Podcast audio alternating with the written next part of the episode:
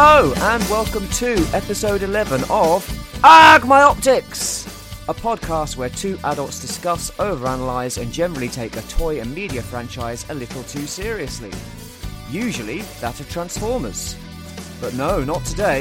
Instead, we are switching Energon cubes for proton packs, rat traps for ghost traps, and collecting toys for collecting spores, molds, and fungus. yes, today we're talking about Ghostbusters.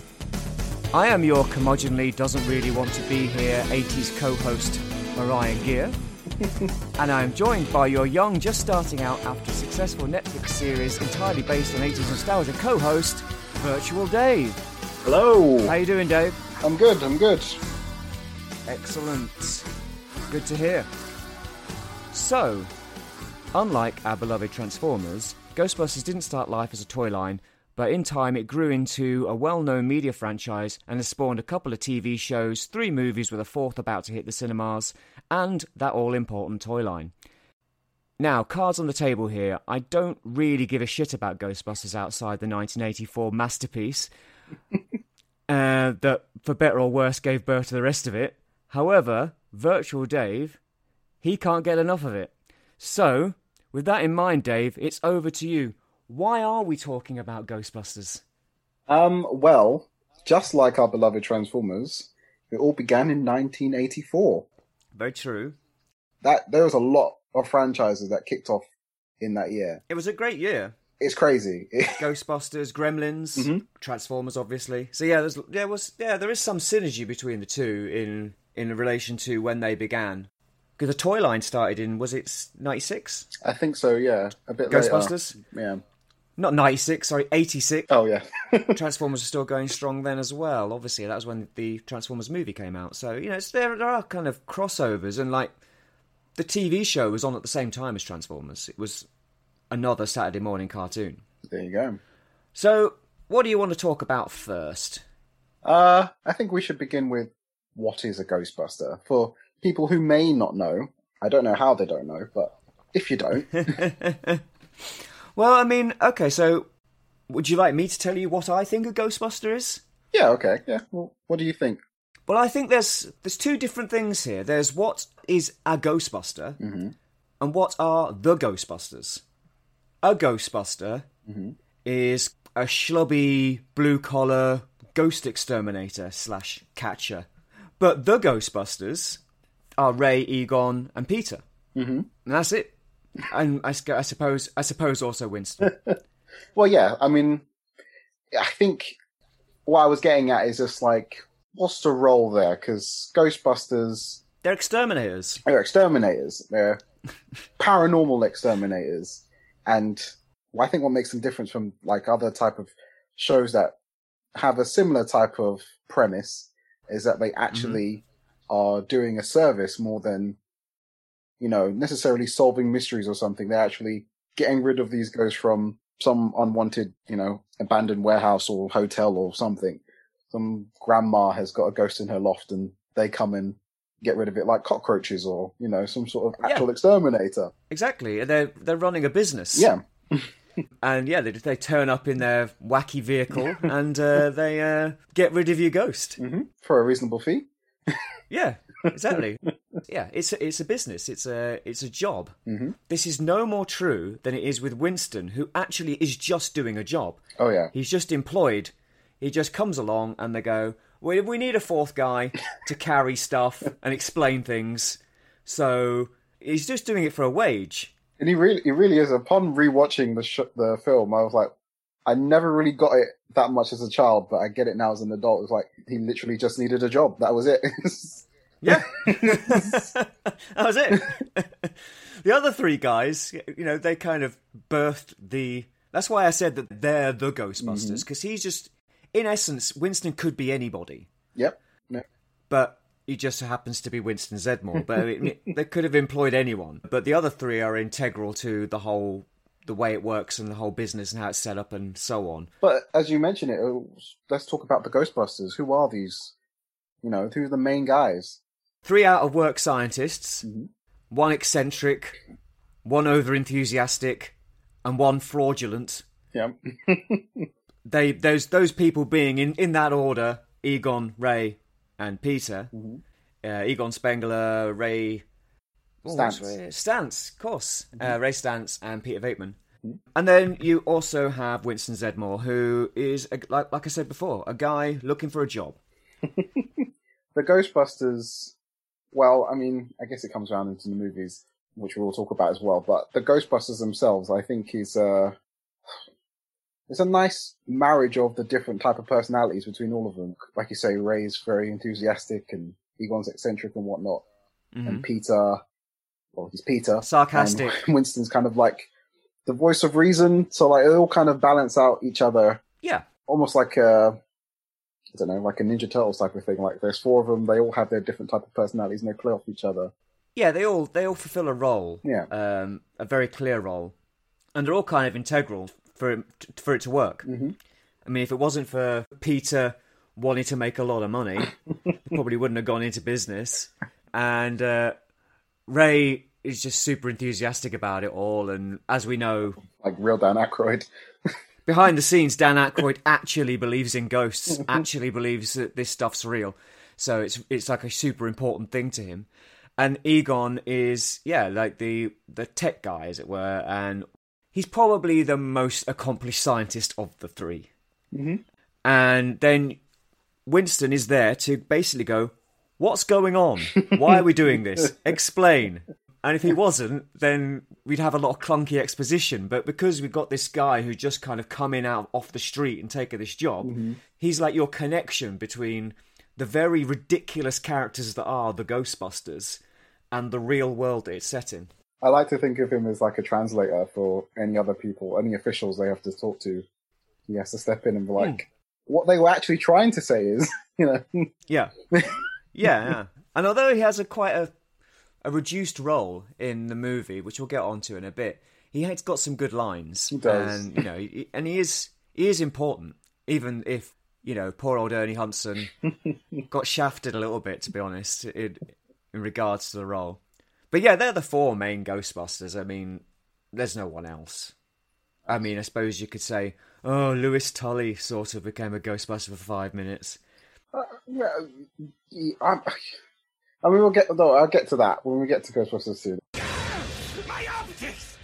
The films. Well, indeed, the films.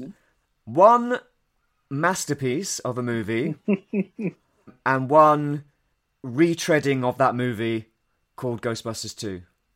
Um, okay, well, let's do a brief overview. I'll do a brief overview of Ghostbusters 2. You do one of Ghostbusters 1, since it's. You don't need to do a brief overview of Ghostbusters 2. You just do a brief overview of Ghostbusters 1 and go, and then they do it again. Go on. What do you want me to do? Just tell, let's tell them what the, the beats of Ghostbusters 1 is. So, Ghostbusters 1 you uh, opens with um, a scene in the library in uh, New York, and there's a there's a scary librarian ghost kind of thing happening. Mm-hmm. Um, uh, I can't remember the order of what ha- what happens in the movie actually. Okay, well, well, sure. I'll let you do it. Okay, after that, after they meet their very first ghost, Mhm. they get kicked out of the university they're working from, the three Ghostbusters, Ray, Peter, and Egon, That's right. and they Dean Yeager. that that guy. That weird line. Ray walks in and goes, Dean Yeager! and it's like, what, pardon? But anyway, carry on. um, yeah, so he, he kicks them out of the university for obviously not producing any results in their research, and um, Mhm. they go out and uh, to a bank, I believe, and Ray sells his house or his family's house or gets a second mortgage on it or something. He gets like a third or fourth mortgage on it. And there's a great line from um, Egon about how crippling the repayments Oh. are going to be. yes. But like, Peter's just convinced him to do it. Yeah, yeah, he very much twisted his Yeah. arm. Was like, "Don't worry about all the money. We will." Yeah, exactly. Um, so yes, they decide to go into business. They decide that they that they have a way of catching ghosts. yeah, and it just so happens to coincide with a a kind of uptick in paranormal activity in the city. hmm yes, because some Babylonian Sumerian god is gonna come back. Yes. Meanwhile, we've got the storyline with Dana, Sigourney Weaver, who is starting to experience some weird paranormal activity, which is why she calls the Ghostbusters. Mm-hmm. And uh, Peter Venkman takes a shine to her, starts being a bit strange. Very unprofessional. Yes. and it turns out that the building she lives in had been built by this guy. I've got his name written down somewhere, but this guy built the building. Ego Shando or something, or Evo. Evo, Evo, Evo. yeah, that guy. It turns out that this was like a kind of it was built as like a kind of temple to this god or whatever, and it's it's deliberately designed as a kind of conduit for paranormal activity or something. Mhm. And she gets possessed by a dog, Mhm. and so does Lewis Tully, who's her neighbor, uh, played by Rick Moranis, who is fantastic. Mhm. So they both get possessed by these hellhounds, the gatekeeper and the keymaster. Mhm. And for some reason, the two of them have to be present in order to open this gate to another dimension, which Gozer will come through, the, the, the evil god will come through and will basically end all human life. You know, just it's basically a kind of apocalypse kind of situation, isn't it? Yes, some sort of um, you know end of the world t- type scenario, and uh, Yeah. it's in, it's interesting how the Ghostbusters have the um, so to say the interaction with like the police and the the mayor and all the other type of stuff, and I like that really much from the first film. Yeah. Mm, so much on the second film, but the first film, how they they're the, the only um only choice for Yeah.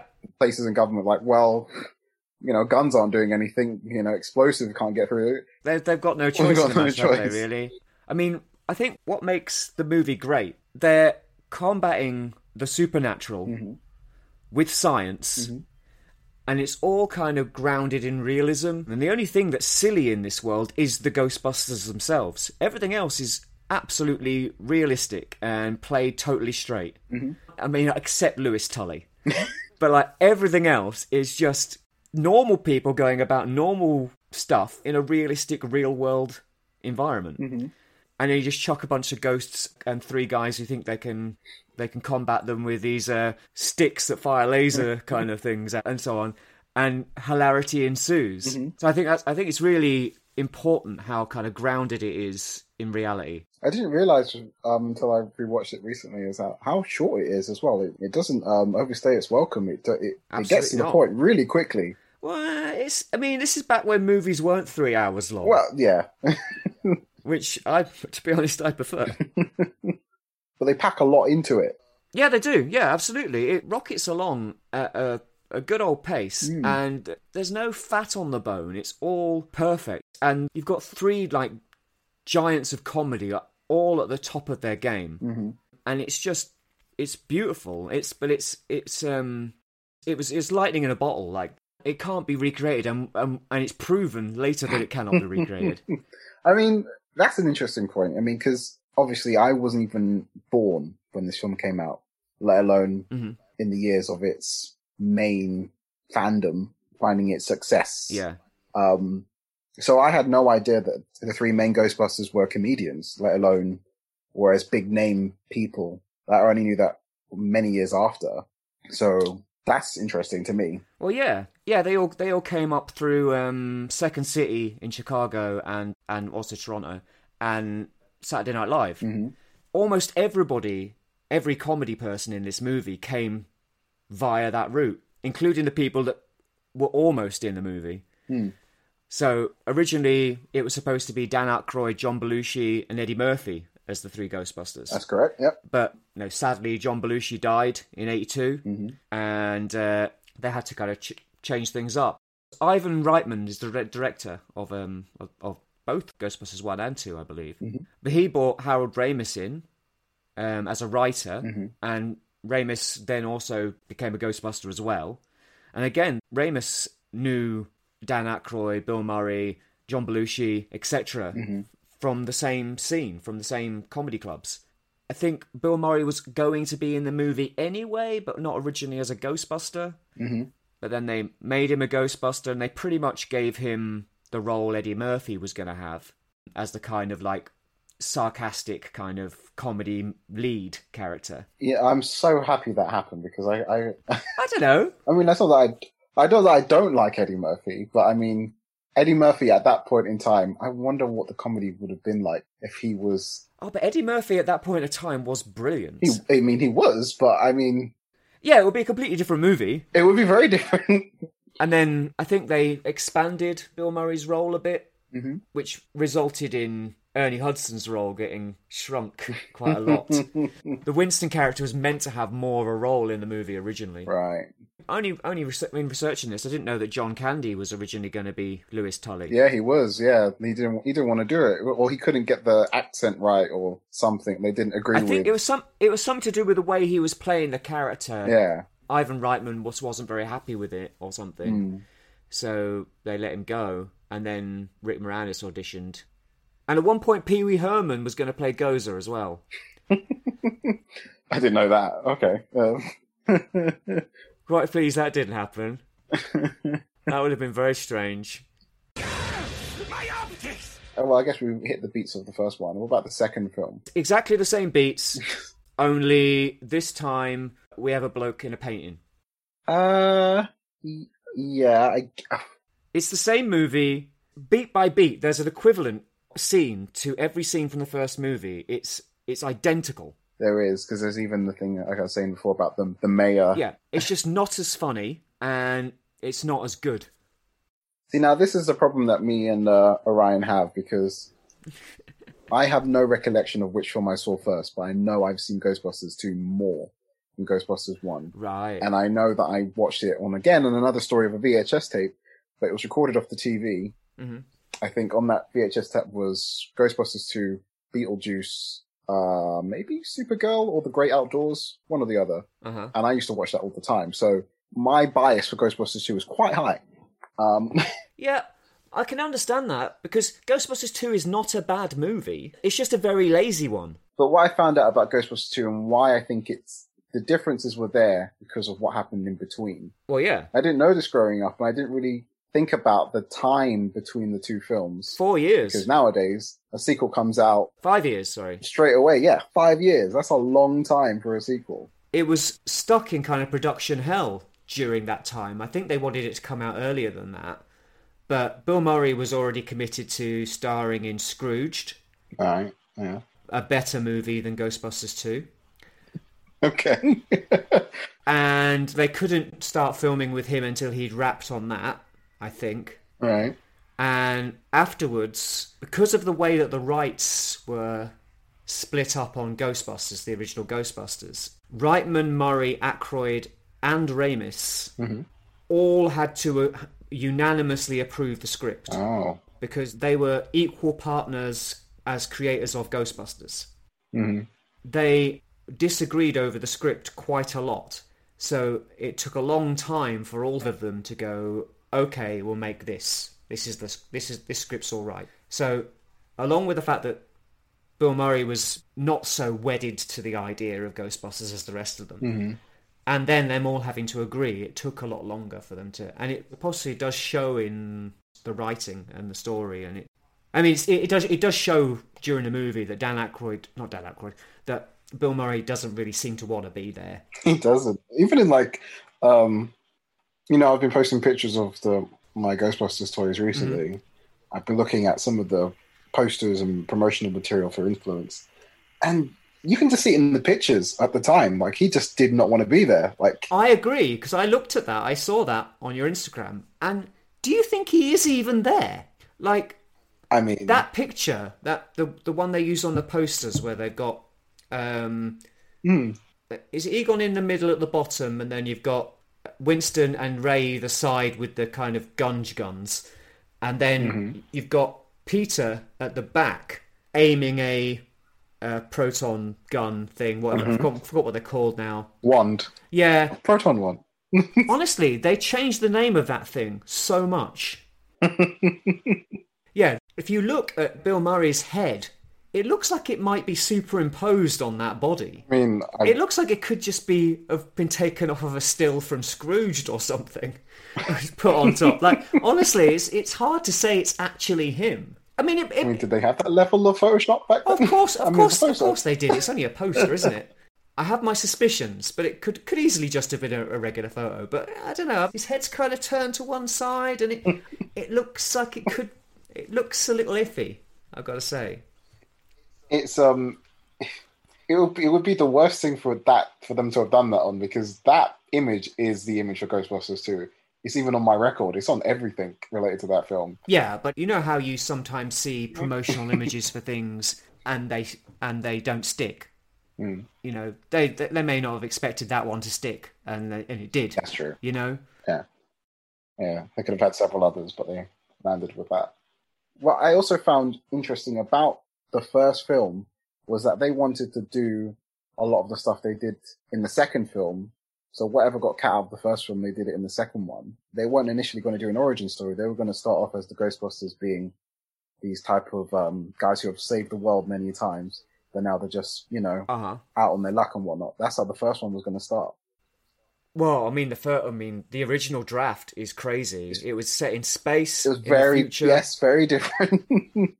yeah, very, yeah, and apparently there were like Ghostbusters everywhere. it was a franchise. Yeah. Yeah, there was commoners plumbers. so, like, yeah, I guess, I guess there's a little bit of that.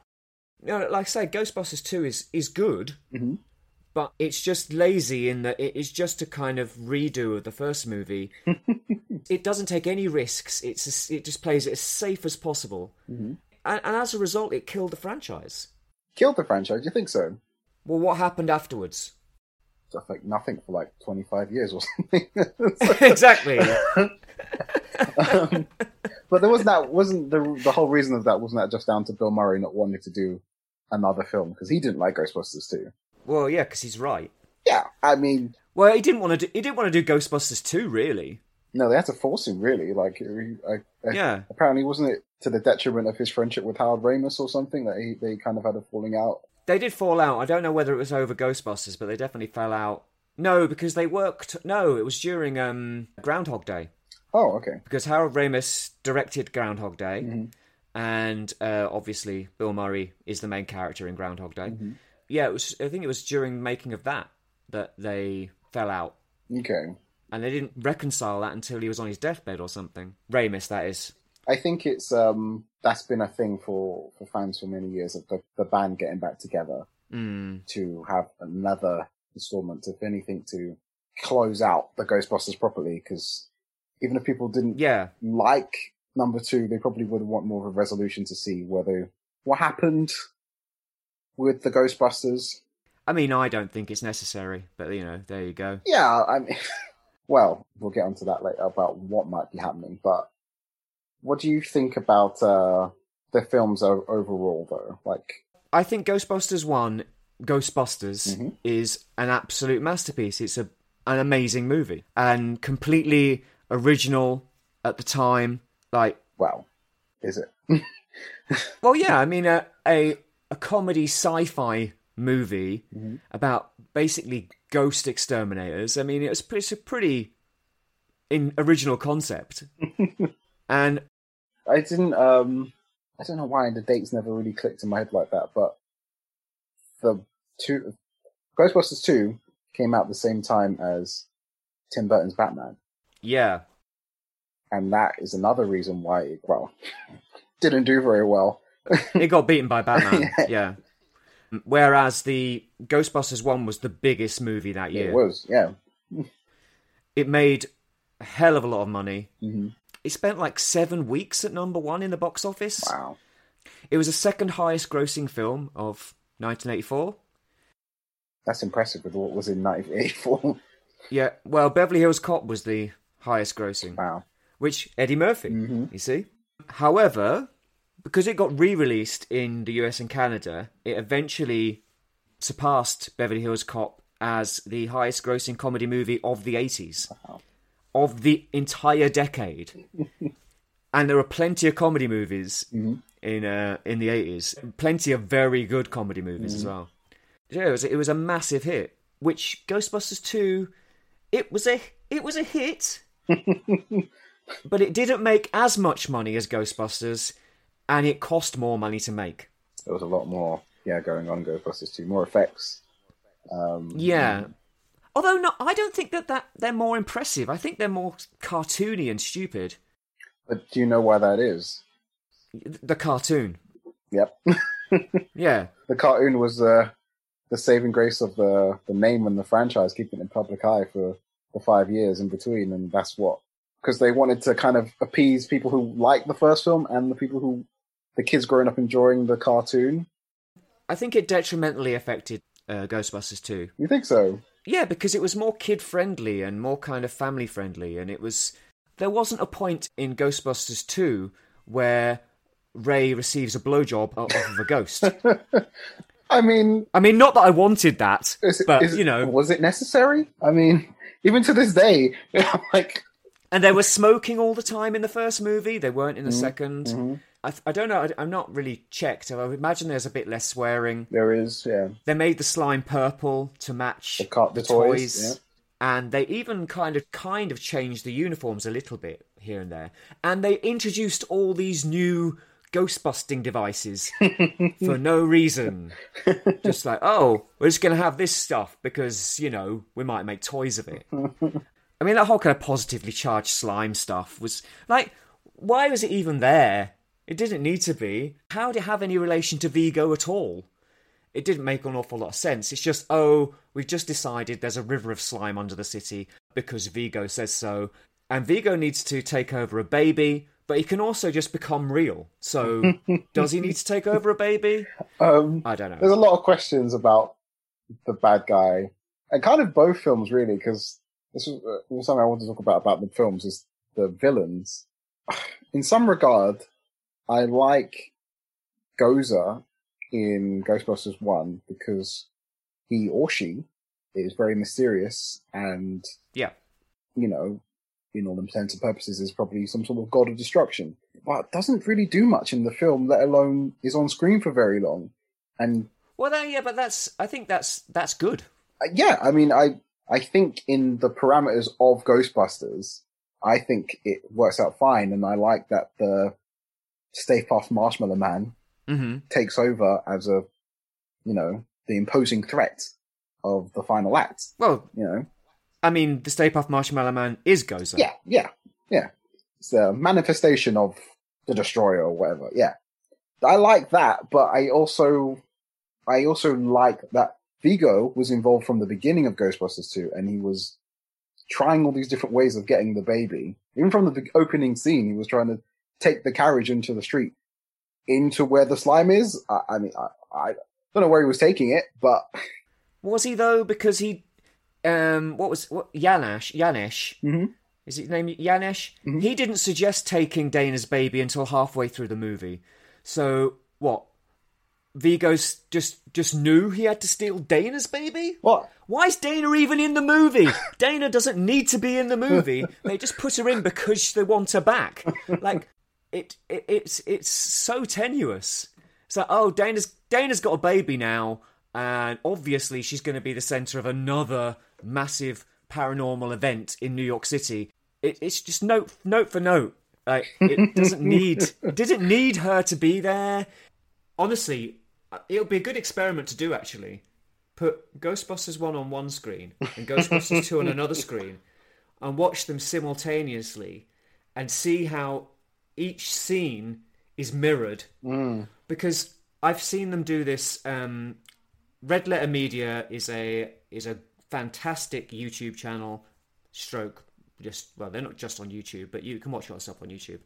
And they've done a, a review of uh, Ghostbusters. They've done some other stuff about Ghostbusters. And I, I'll, I'll put my hands up and say some of the stuff I've said in this podcast, I pretty much got from them, but I just so agree with it so much that had to say it.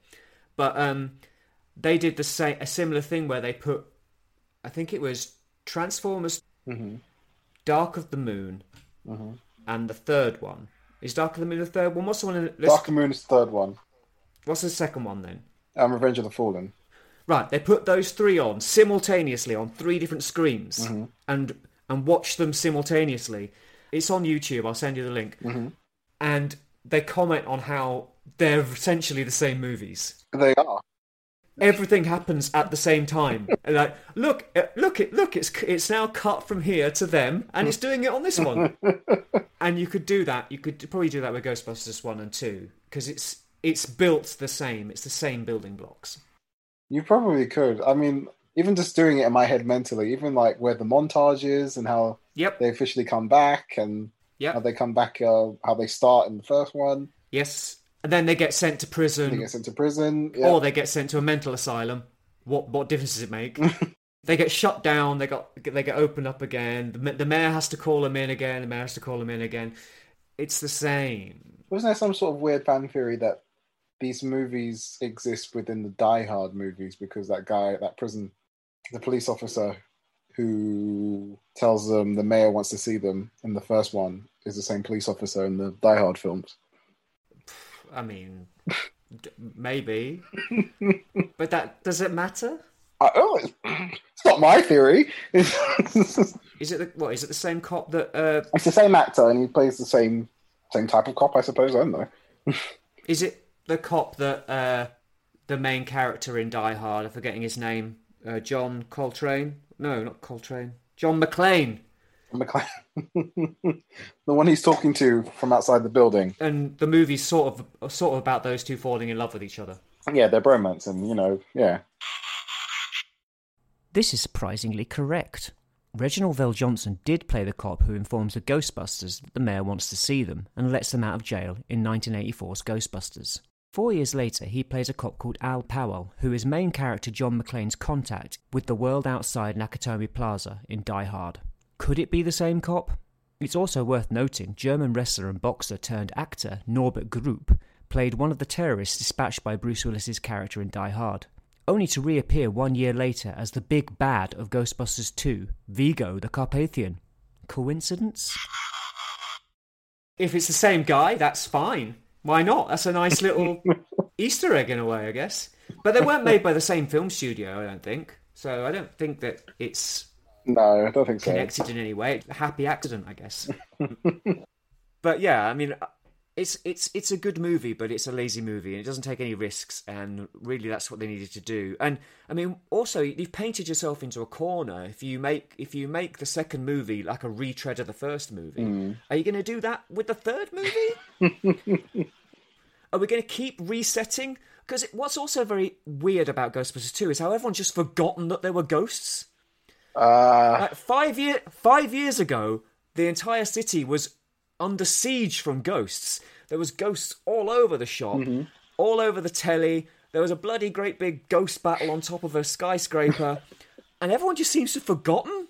They're like, "Oh, I don't believe in ghosts anymore." You only saw them five years ago. I get, I get, I. The only thing that I could, I could place why that happened is because when they got rid of Gozer, all that supernatural activity died down. However, Mm. Walter Peck also um, turned off their containment grid, so all the ghosts they captured before, Yeah. you know, in their lovely montage, would have gone back to their Yeah, yeah. places of manifestation or just gone off wandering around. So Well, I would I would imagine that the Ghostbusters spent the six months after that event mopping all that up. It actually, they do talk about in Ghostbusters 2, don't they? They talk about how they got um, sued by all these different companies, and Yeah, everyone- the city sued them and so they on, weren't yeah. allowed. They weren't allowed to use the equipment anymore, or like if they could, they all had to be switched off or something when they were talking about it in court. Like, they're- Well, I mean, they, I mean, to be honest, they were like there's that great scene in the first movie when they're in the lift and they switch. Um, is it this? They switch Egon's on or is it Ray's? I think it's Ray's. Um, yeah. proton, yeah, it's right. They switch Ray's proton pack on, and uh, Egon has some line about we're all wearing unlicensed nuclear um, accelerators on our back. like so, so even their their equipment's illegal. so it's not that surprising. Yeah, I do like that scene because then they, even when he turn it on, they all kind of like move away from him in the elevator. Yeah, like that's gonna help. It's like, oh right, okay. Uh, you're only, you know, if it that blows, it blows. Like, you know. Uh, No, I mean, so yeah, I can understand why they all got sued because they weren't really playing by the rules. No, Most of what they were doing was borderline illegal. My favourite part of Ghostbusters 2, bits the bits that I really like are the bits before they become Ghostbusters again. Oh, where where they're all off doing their own things. Yeah. Yes, absolutely. The first act, which is like what they're what they're getting on with now. It's five years later, and um, the bottom fell out of the ghostbusting business, and uh, they never got paid for um, saving the city and all this kind of stuff. I like that. Mm-hmm. That bit's really good, and like Egon's the stuff Egon's doing is really fun, and he's got some great lines. Yeah, I found that so interesting that Egon was well testing or experimenting with emotions from the beginning. Like he was actually looking in how environment and all that affects emotions. Yeah, bit bloody convenient. eh? Well, But yeah, I, I, do like that stuff. But then they go back to being Ghostbusters, and it just. I don't know, it feels to me. I mean, uh, I can understand why you liked Ghostbusters 2 when you did, because you maybe you saw it first, or th- they both existed at the same time. But it came out five years after the first movie, and the novelty of Ghostbusters has kind of worn off. And that perfect storm that was happening in that first movie, uh, Dan, not Dan Aykroyd, um, Bill Murray improvised most of his lines in the first movie. yeah, no, They were on fire. It was brilliant, and it was just, and it was just a perfect little sem- simple story that they hung all this kind of really good comedy off of. The threat of the supernatural is real and serious, and Dan Aykroyd takes that supernatural stuff deadly serious. And then you've got Ray and Egon doing all the detailed and realistic world building by introducing all the mythology that underpins the threat they face of Gozer and so on and so forth. Um, uh, and then you have obviously Winston there to kind of go, what? Uh, how? and that's great. What I love about that is you build all of this kind of um, backstory and mythology and kind of a apocalyptic kind of doom and dread, mm-hmm. which makes it all the more funnier when Peter doesn't give a shit. that, that that kind of epitomizes what's so perfect about that first movie. Mister Mister Staples, a sailor. He's in New York. Yeah, yeah, exactly, exactly, exactly. he just takes the mick. He constantly takes the mick out of Egon and Ray for for taking all this stuff too seriously. And he's also kind of he's like Teflon. They they get in all kinds of trouble, and he kind of gets away with it. Just like at the end when they're all covered in marshmallow, and he's got like a little bit on his shoulder. Mm-hmm. Yeah. Oh God. Yeah. That's something I want to talk about. That was like a proper ending of Bugsy Malone or something. Why is it just him? That was. It's for comedy effect.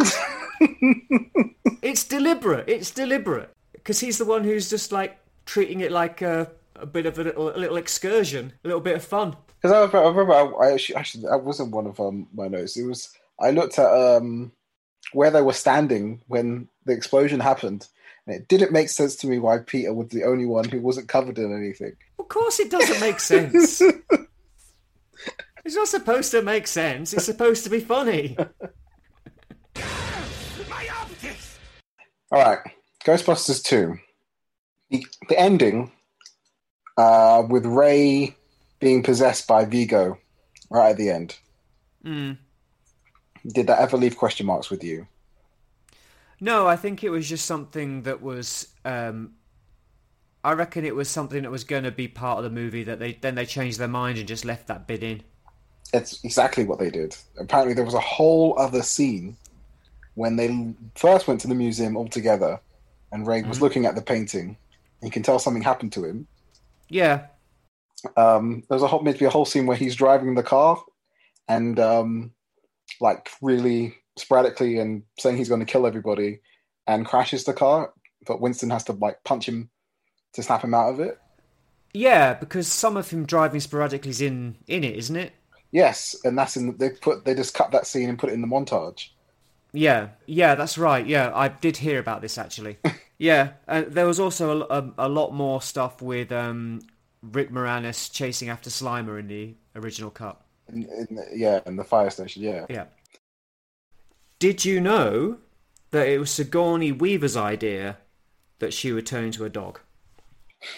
No, that's some sort of aliens reference for her. No, she came up with it. I think she said to Ivan Reitman, like, maybe I could be possessed and I could turn into this dog. And she started acting. She got up on this. This is when she was like, not well. They basically wanted her to do the part anyway, but when she was kind of auditioning, she got up on the table and started acting like a dog and like you know and, like and and they were like yeah and then and that whole idea of because apparently they had the keymaster and um, gatekeeper idea kicking around for ages, um, but they weren't quite sure how they were going to work it into the movie, and it wasn't until Sigourney Weaver suggested that she's possessed that they went, "Oh, yeah, okay, maybe we could have you both possessed by the gatekeeper and the keymaster, and that could be how we get these two elements into the movie." It's interesting.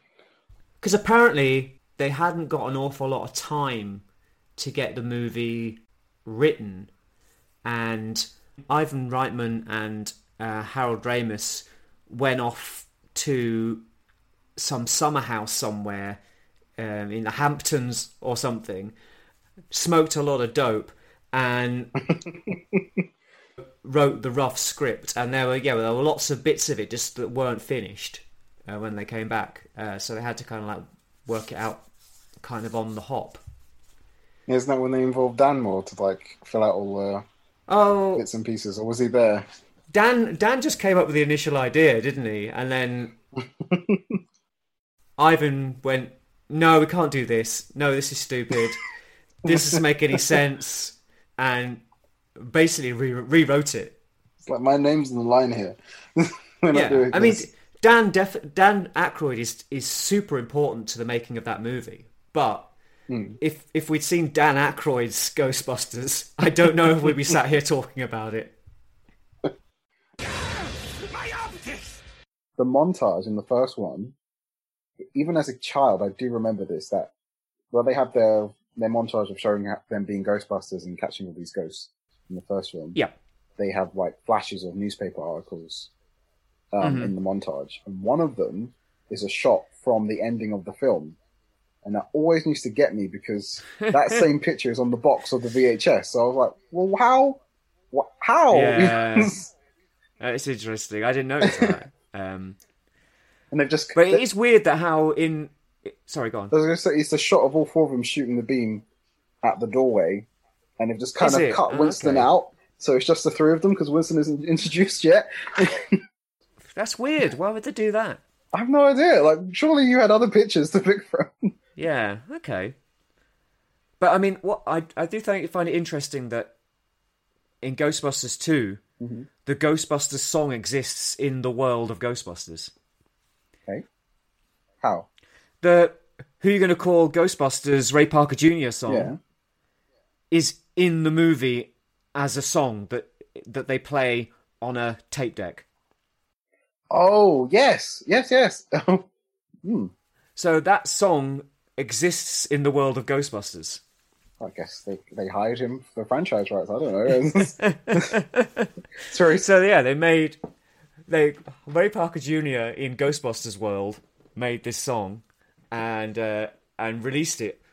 Prob- I assume after the events of the first movie. I never thought of it that way. Yeah, yeah, yeah. So they have their own pop single, which they then play at children's parties. um, without with the children not being very happy about apparently. I liked that. That was good. I quite liked that. I thought that, like I say, I really like that first act. It's some of the funniest stuff is in there. It all starts to fall to pieces. Um, the moment you see Janine, I think.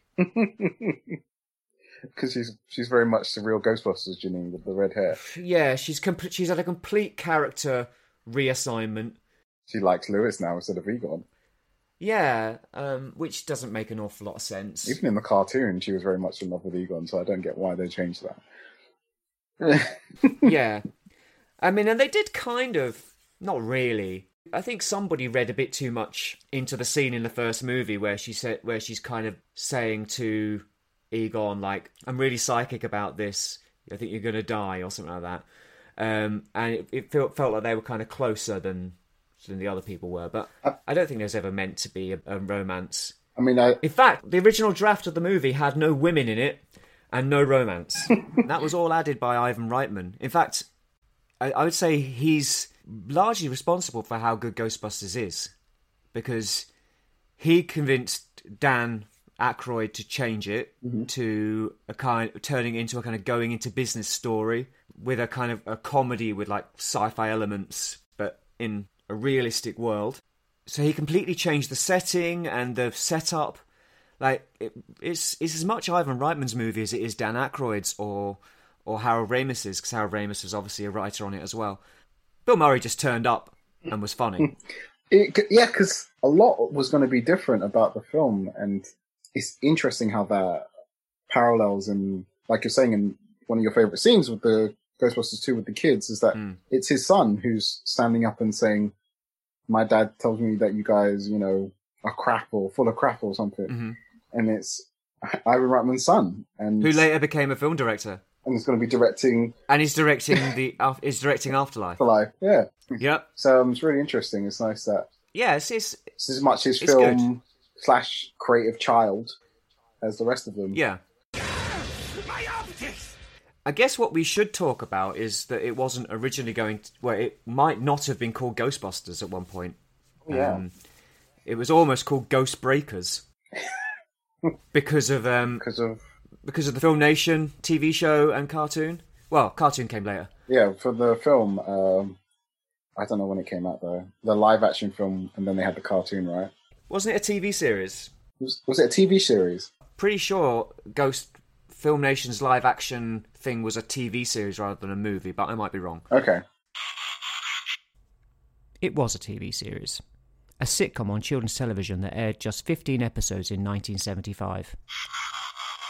so Columbia were trying to get the rights to the name off of Film Nation, and they were not really playing ball for quite some time. Mm-hmm. So they re- they recorded a lot of the movie, well, some of the movie, using the name Ghostbusters and Ghost Breakers No.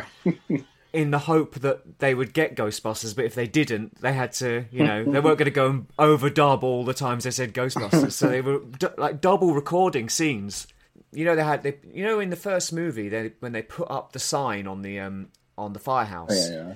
really rubbish looking sign as well like, it's just like a kind of a it looks like someone's done it in like a big felt tip but like yeah they had one that said ghostbusters and one that said ghost breakers Okay. but fortuitously in a way i've got it what's his name? Frank price. He was the ceo of columbia. Mm-hmm. And he was he was trying to get the license off of universal who owned Filmation. Mm-hmm. And they're having trouble. And then coke coca-cola took over columbia. Right. and then Coca Cola were like, "Oh, this movie's a bit expensive. Mm-hmm. We're not sure about this. You know, comedy movies don't normally make a lot, a lot of money, or as much money as as we would hope." So they were kind of, they almost shot the movie down, mm-hmm. and they forced Frank Price out as CEO of Columbia. But where did he go to work? Universal. So when he got to Universal, he said, "Just sign the deal. Let him use the name." because he'd been working on the rights in the first place. Wow. Had a guy on the inside. Well, he switched companies and w- went to the company that owned it and went, "Well, do you mind selling it to them? Because you know this movie they're making is really good." it was quite good, but yeah, it was interesting that yeah, Coca Cola almost shut the movie down. it's interesting that Coca Cola owned a movie studio in the 80s. Hmm. Coca Cola is still a multi-million dollar company, isn't it? So Yeah. It's not surprising, really, I suppose. The logic of Ghostbusters 2 in general is that it's a lot. It makes a lot less sense than the first movie. Yeah, a lot of the stuff they took from the cartoon hmm. is evident in Ghostbusters 2 because it's it pushes stuff a lot further than it did in the first film. Yeah, and I mean, we already talked about the fact that they turn the the turn slime pink mm-hmm. or purple, and they make Janine look more like the cartoon version, and they play up some of the more kiddie elements, and it's a little bit more fantastical and a little bit a little bit less believable than the first movie. The whole slime thing, it doesn't make an awful lot of sense. That kind of like you know mood slime stuff. I guess. it seems to do different things to different different stuff. Sometimes it makes a toaster jump up and down, Right. but other times it turns into a weird a weird bath muppet. Mm-hmm. That looked terrible. That was really. You really think so? I thought that was pretty good effects. It looked like a, it's like a giant tongue, you know. And the way the, bar the ba- the- exactly. It just looked like a cartoon. It looked like it looked like a cartoon had appeared in the real world. That's what's happening. That's what's happening in this film. But so it does that, but then it can also turn the um, the turn the Statue of Liberty into a real person.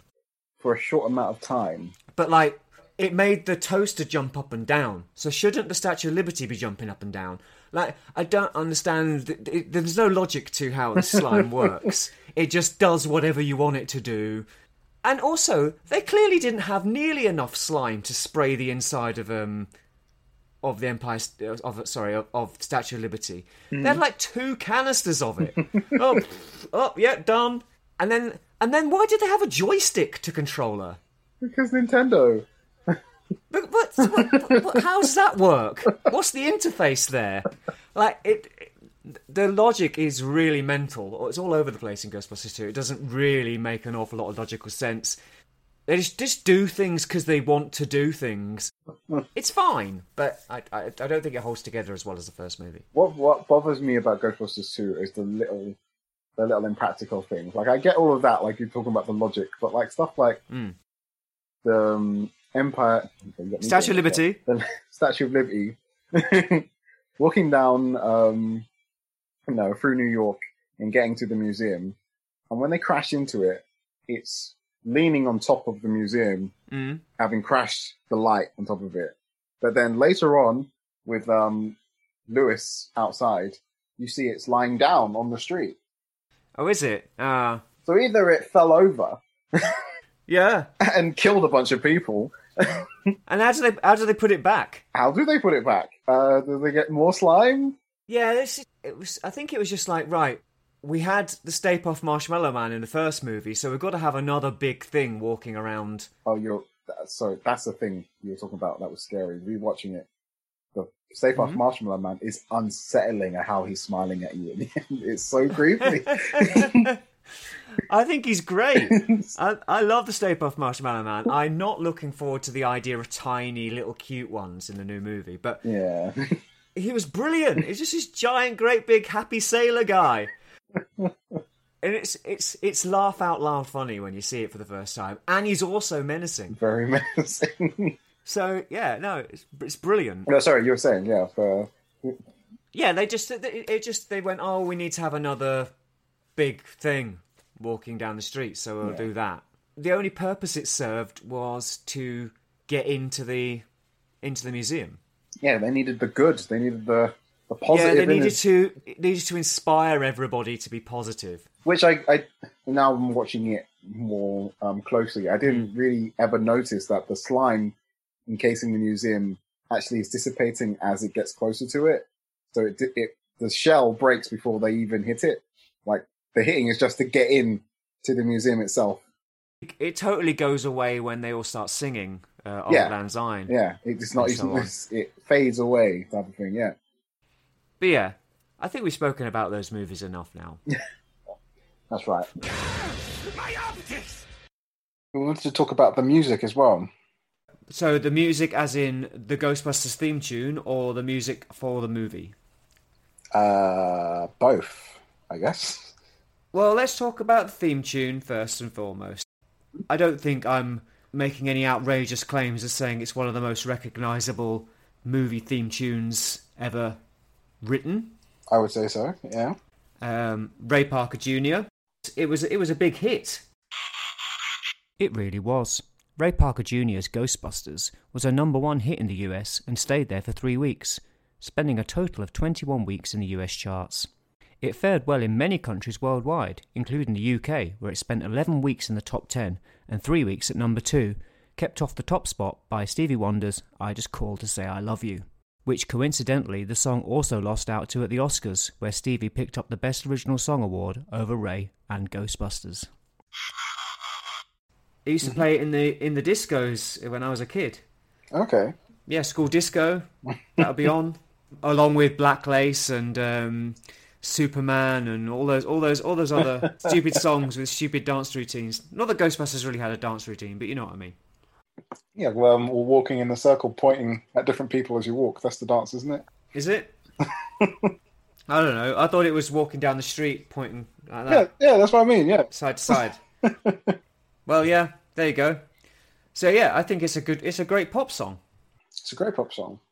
That allegedly rips off Huey Lewis and the News, which I think I must have been vaguely aware of at some point, but it wasn't until you mentioned it to me that I was like, controversy? What controversy? And looked it up and I was like, oh yeah. and like the song that it is allegedly ripping off, which is um, I Want a New Drug from the Sports album, which I have on vinyl because it's incredibly easy to find in charity shops. It, it, I mean, I can see why. I can see the argument, although I don't think it's really rips off anything specific. It's just got a very similar vibe to that song. The bass line isn't even exactly the same, but it's similar enough that um, Huey Lewis felt that he was being ripped off.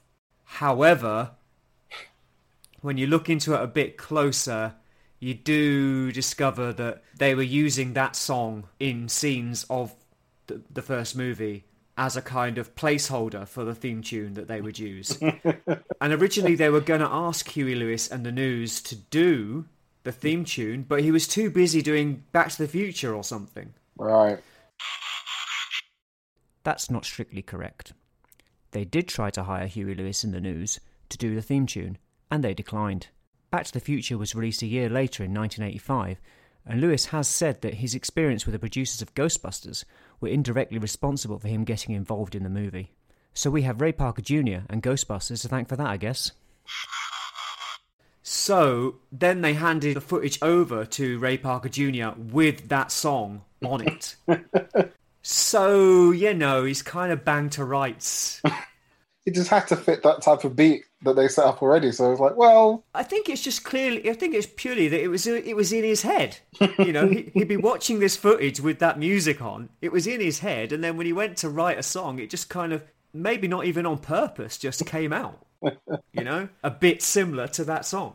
I'm sure they've they've um they've sorted it out now. But it's an, it's an interesting um little tidbit about such a classic song. You know. Well, I mean, you say they sorted it out now. He's he settled out of court. Ray Parker Jr. settled out of hmm. court with Huey Lewis, but then years or months later, I don't know how long how later, Ray Parker got his own back and sued Huey Lewis Oh yeah, I did hear about this. Yeah. because Huey Lewis broke the kind of embargo on on discussing it mm-hmm. by talking about it on TV uh, Ah. in an interview. He did an interview for VH1 or something, and he went, "Oh yeah, well, um, you know, Ray Parker Jr. ripped me off," and part of the deal was he wasn't allowed to mention it. right. So because he did, Ray Parker Jr. got a payoff from him. So you know, kind of. It balances out.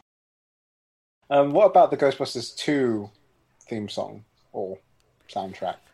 Oh, it's not really a theme. What you mean, the Bobby Brown thing? The Bobby Brown one or the there's another there's another theme song in the film, isn't there? For the second one, I don't know. I think it's by DMC.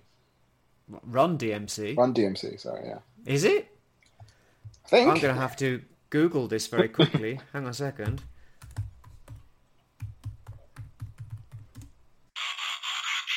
Run DMC did indeed record a cover version of Ghostbusters for Ghostbusters 2. It was a total flop, failing to chart in the US and only reaching number 65 in the UK. I mean, it was it was that it was that remarkable that I rem- I don't remember it. As I was going to say, the the only record that I have in my possession is the Bobby Brown song from Ghostbusters 2. really? Yeah, He makes a cameo in the movie, doesn't he? he does indeed. Yeah, He's the doorman, and it's while his song's playing. yeah. Yeah, Bobby Brown's song's okay, but I would say overall, the soundtrack to the soundtrack and the score to Ghostbusters Two is more generic and kind of. It's more poppy. It's not as good as the first one. It's it's it's the problem with the the soundtrack is they use well use songs or artists at the time, so it kind of ages it. Whereas mm-hmm. the Ghostbusters one is kind of timeless because of the way the, Yep. the songs are not really time specific. Well, this is always this is often the thing with sequels or with new versions of things. They often try to either either they make uh, and imagine this is the case with Ghostbusters one and two. They make a ton of money on the first one, hmm. so on the second one they can get some people in to do more specific songs for it rather than you know just picking and choosing things. Hmm. And the other thing is when you make often when you make a sequel, you try to update things. And when you're updating something that's timeless, you often end up just dating the thing you're making. because you go, oh, I'm going to pull these things that are really up to date, but they they quickly become dated, whereas the original, everyone's quite happy with, with those songs. It's interesting because when they redid the song again for the 2016 film, they use Fall Out Boy, I think, Jesus. and it's so bad. Well, yeah, they use Fall Out Boy. They used Fall Out Boy, and then because Sony was so crazy about how amazing it was going to be, they got also got a, I think it's a Korean band to perform one, obviously in Korea. Um, Like, like a. K-pop band. a K-pop band, but I couldn't tell you what the band is. But yeah, that version was actually better, and I could understand the hell they were saying Okay. than the Fall Out Boy one. Dave is both correct and wildly incorrect. Fall Out Boy, featuring Missy Elliott, did record and release their god awful Ghostbusters, open brackets, I'm Not Afraid, close brackets. A crime against popular music and ears all over the world. The Korean band he is referring to is actually four Japanese female comedians performing a karaoke version of the Ray Parker Jr. original. How he can understand the hell they are saying, as he puts it, is a mystery as it's sung in Japanese, and Dave seems to believe it's in Korean. I suppose the chorus is in English. In addition, there was also a version by generic US band Walk the Moon on the official soundtrack to the 2016 movie. Both are infinitely better than the Fall Out Boy version, but what isn't? Why would you not just use the Ray Parker original? I have no idea. I really don't. And I bet they will in. I bet they will in Afterlife. What about Ghostbusters Extreme? That that version? Awful, Really? awful, absolutely fucking terrible. Wow, I really like that. It's just the the theme tune, the real Ghostbusters theme tune, but Extreme, because the real Ghostbusters theme tune was slightly different to Ray Parker. It was Yeah. there was a few flourishes and so on, but it was roughly the same. And then they go, "Oh, it's the '90s, so let's put some electric guitars on it." hmm It's just the most generic, obvious thing you could do, and it just again it dates it. It dates it. I mean it does, but I was uh, that was my decade, so I, I I I guess I'm soft on it. It's just interesting because then when the film happened and had its success, didn't they then start regretting it and then were like quick to like get out a cartoon with the name Ghostbusters? Yeah. And then that's why we have the real Ghostbusters cartoon Mm. um, in response to that. What? Yeah, that's the thing. Like, I- I don't think Ghostbusters was a expected to be as big a hit as it was, Mhm. or b expected to be as popular with kids as it was, Yes. because it wasn't really aimed at children. It was children child friendly to a certain extent. It's quite scary, you know. Yeah, was- yeah, but I mean, it, it was. I think it was a PG, so kids could go and see it. But I don't think they. I don't think it was conceived as a franchise. It was conceived as a movie that would make some money, and then they go and make another movie. You know, mm-hmm. I don't think no anyone expected a toy line and a TV series and all that kind of stuff to unfold out of it, which is why it took them a couple of years to do re- the real Ghostbusters. It did take a little while after, yeah. It wasn't like a lot of the other things at the time, which had, they like Transformers, had the franchise all kind of planned out of like toys are going to be coming, comics, Yeah, you know, coloring books. You know, Yeah, because it's the it's the inverse of that. Transformers was in a way quite cynically conceived to tell toys to children. Like it was never some fantastic idea someone had come up with uh, uh, uh, of a story they wanted to tell. It was like we've got these Japanese toys that turn into robots, ve- uh, vehicles they turn into robots. How do we sell them to kids?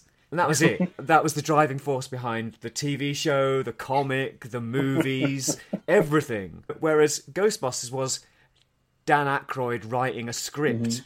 for a movie that he really wanted to make. Mm-hmm. After that, the companies get involved and like, oh, we made a lot of money on this, and you know, the loads of kids liked it, so maybe we'll make a TV series based on it, like that kind of thing.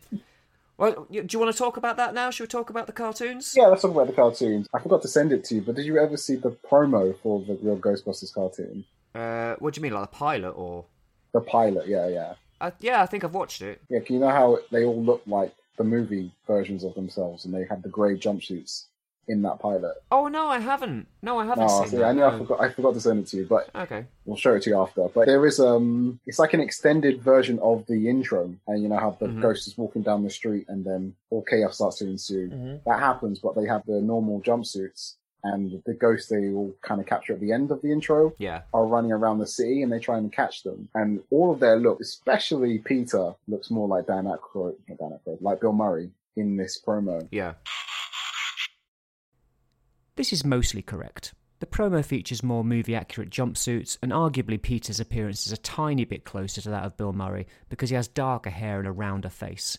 But the character designs are much the same as the final version of the real Ghostbusters. Link in the description. Well, I think that the reason that they didn't do that is because they hadn't got the likeness rights. That's what I thought, anyway. They didn't, and that was probably why they had to have such dramatic changes in terms of, you know, color of hair and, you know, obviously they make it more colorful for kids as well and toys. Yeah. I think it was a good move because they made them all distinct. It did. It did. You know, in, in Ghostbusters, they all wear the same outfit, and it's three white guys with dark hair and a black guy. they look very similar, and if you put that on a The kids show. Was yeah, you're gonna go which which one of the three white guys is this one? Like so. They, they they they went right. You know, you're gonna wear a brown. You're gonna wear a brown jumpsuit. You're gonna wear a, a, a kind of bluish grey one. You, you know what I mean? We're gonna make you all visually distinct. You're gonna have blonde hair. You're gonna have orange hair. You're gonna have black hair or whatever. And that made them more. Yeah, you could tell the difference between the characters for a Saturday morning cartoon, which is pretty important, I think. it was it was really good, and I think the um, their personalities that be- came out from the series is almost you know kind of influenced what people think of Ghostbusters as well. Like it's re- Yeah. in the show, Ray is even more enthusiastic about ghosts than Dan Aykroyd was in the films, and Yes. Egon's even more of the science guy making all the tech gadgets and stuff. Before it was kind of him and Ray, but in the show it's I more guess so. got a, a gadget every week he's invented. They very much stick to the characters from the movie, though the char- the characterizations. Yeah. The only difference is that Winston gets a much bigger role and actually becomes Yes. as important a Ghostbuster as the other three. He's not just in the background, you know, sweeping up. He's um it's Arsenio Hall who does his voice in the cartoon, and it it's right. It's just a nice, interesting change of like how yes, like how he gets his spotlight episodes and stuff, Mm. and also Slimer as well. That's where he really gets cemented as a character in the cartoon. Yes. no. You're not a fan of the high pitched Slimer version, you know? I don't know why you've got to make a ghost a pet. It's a kid show. You need the you need the uh you need the mascot, you know. I think that was a big issue, and that again affected Ghostbusters too. Yes, because that's where he became uh, known as Slimer. He didn't have that name in the first one, let alone have a name. No, he was just a it was just a little blob that Was it blob? slimed someone. Wasn't it actually? Wasn't Dan got the idea of him from his friend? Was it John Belushi?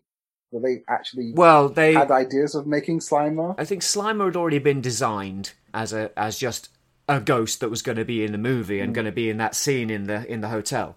And uh, what happened was they later said, "Oh, we want you to make it look like John Belushi, Yeah, um, because then he can still kind of be in the movie." be a part of the film. Yeah, And they kind of based the character of Slimer a little bit around the character that John Belushi played in Animal House, I think, as in a bit of a slob who eats lots of food. But I'm sure that I saw on the um, Movies That Made Us documentary, they were talking to the guy who designed Slimer, and he said they came to him quite late in the day and say, said, make it look like John Belushi. and what he did was, he didn't. He just said, it does look like John Belushi. um, and they were just like, okay.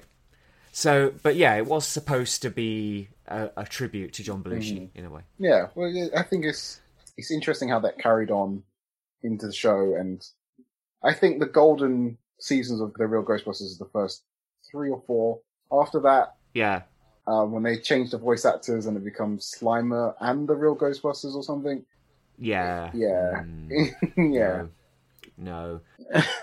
I mean, we should probably talk about why it's called the real Ghostbusters, as we're talking about with the Filmation thing. So apparently, Columbia, after the massive success of Ghostbusters, they were in talks with Filmation to make a Ghostbusters cartoon, and then they quite late in the day switched and went and got DiC to do it instead. Mm-hmm. So Filmation, being a bit kind of irritated by that, made their own cartoon series of Ghostbusters. Which is the two guys and a giant ape with a gun. Yeah, But people know this difference. and one of the guys is called Kong, Yes. but the ape is called Stacy. yes. Anyway, yeah. So Filmation were like, well, we're already we're we're going we're to put out a Ghostbusters cartoon whether you like it or not. Like you know, mm-hmm. we're going to do this anyway. So, but we're going to make it our property. And then, like massive dicks, As the name suggests. Columbia, Columbia and DiC went. Oh, we'll just call our our TV series the real Ghostbusters. Which I think is a bit of a because it's not the real. In fact, if anything, Filmation's series is the real Ghostbusters. Mm-hmm. This is the original Ghostbusters. Mm-hmm. I'm thinking the scene with the kids and how they are chanting for He-Man is another dig at mm. that because it's Filmation who makes He-Man. True. And was a big popular thing at the time, wasn't it? He-Man and Ghostbusters having the toy lines at the same time. Was it a dig or was it like um a, a, ref- a reference? Because I mean, they're not being mean about He-Man, are they? They're being quite positive about it. The kids want He-Man more than Ghostbusters, I suppose so. so But uh, maybe it's them saying sorry. I don't know. I did. Re- I did rewatch probably about six or seven episodes of the first season of Real Ghostbusters in preparation for this, and I'd forgotten. I mean, I haven't watched it in years, but it was pretty good actually. The animation was good. The writing was good. I had no idea that J. Michael Straczynski wrote on the series. It's- People li- listening, he's pretty famous TV and comic book writer, and he wrote Babylon 5 mm-hmm. amongst other things. He wrote he wrote Spider Man for a while. Actually, he was a main writer on Spider Man, Amazing Spider Man for a oh. while. So like there was some quality writers on the show, and it, yeah, I mean the animation's pretty pretty good. Voice acting's good. It's a good it's a good cartoon. It was really fun. It was a nice, like even the theme song, you know, it was the original theme song, but the way they changed it for a, like a kidsy, Yeah. you know, Saturday morning cartoon vibe. I liked Do, it. do, do, do, do, do, do, do, do, do. That business. Oh yeah, yep, yep. Yeah, no, I, I, honestly, since watching it, I've had Real Ghostbusters version of some of the music in my head. It kind of sticks. It is pretty good. The only thing that I found as a kid myself mm. is that when the Real Ghostbusters came on, I was a little bit thrown by the fact that they didn't look like the Ghostbusters. Yeah, I, I would imagine that would be quite um uh, a shock, a bit jarring. I definitely, almost definitely seen Ghostbusters the movie before Real Ghostbusters came out on television because I was like eight when Real Ghostbusters came out on television. So I would have. I'm pretty sure I'd seen the movie before. So yeah, I was a little bit confused by that, but you know they still had the same personalities, so it was it was fine. Well, I don't know why they chose to make Egon's hair so strange.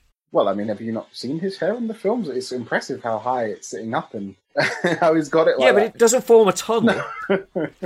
It's just they just exaggerated it, you know.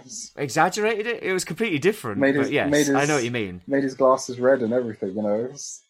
But yeah, I mean, I, I thought Real Ghosts was, was pretty damn good, and it ran all the way through to the second movie, which was, as we've already spoken about, the second movie was sort of influenced by the cartoon, and it ran for several years afterwards, didn't it? I think It ran for quite a while, yeah. it ended like early mid nineties, something like that. Oh, I don't know because I didn't look to see when the Slimer one carried on for a bit longer than the Ghostbusters. Well, it's still it's still the same thing, though, it? isn't it's it? still the, it's still the same thing, It's but the same show. it carries on. Well, even more Slimer. Yeah. So I'm just checking for uh, continuity. Uh, la, la, la. Yeah, it finished in 1991. There you go. Yeah. It's um, I like the real Ghostbusters as like a kind of you know what if splinter timeline of Ghostbusters because in all intents and purposes, it all everything that happened in the first movie is canon in the cartoon Yeah, because there is an episode. I can't remember what it's called. yeah, they do they do reference it, don't they? I think. Yeah. They talk about what happened in the first movie, and there's even an episode about them coming back from fighting Gozer Mm. in their you know regular jumpsuits. Yeah, and explains why they changed. Why they explains to their different colours because Yeah, yeah. I think that's the I think that's the episode actually when they introduced Slimer as being Mm. a part of the Ghostbusters because their suits come alive and spawn ghost versions of them and try to take them out. Yeah, It's, it's just interesting how it could just be another part of Ghostbusters. yeah. It's it's it's a it's a separate entity in a way, but it is definitely there's it's connected. It's all there. It, it can all be thought of as the same universe Yeah. if you want. it doesn't really matter. I kind of think of them as separate things, but you know, if you wish. And I mean, the toy line kind of tied it all together as well in a lot of ways. Yeah. Yeah. There was one Ghostbusters, the real Ghostbusters episode I wanted to point out was Egon's Ghost, where in one of the episodes, Egon dies at the beginning Uh huh. and he comes back as a ghost to help them like revive him because he hasn't really died, but he's kind of like a ghost. Oh, that that old chestnut. Yeah, and it's it's weird watching it now after he is actually dead. It's like kind of like a it's a nice episode as well. Like it's a really they throw a lot in it. It's a big episode. Well, you could say that that was kind of a a bit of foreshadowing in a way, or um, Mhm, Spooky. Yeah, spooky. Just like when Janine says to him in the first movie, Mm-hmm. "I'm very psychic about these things. I think you're gonna die." To Egon. Mm-hmm. Um, so yeah, maybe. But I think that's what's quite.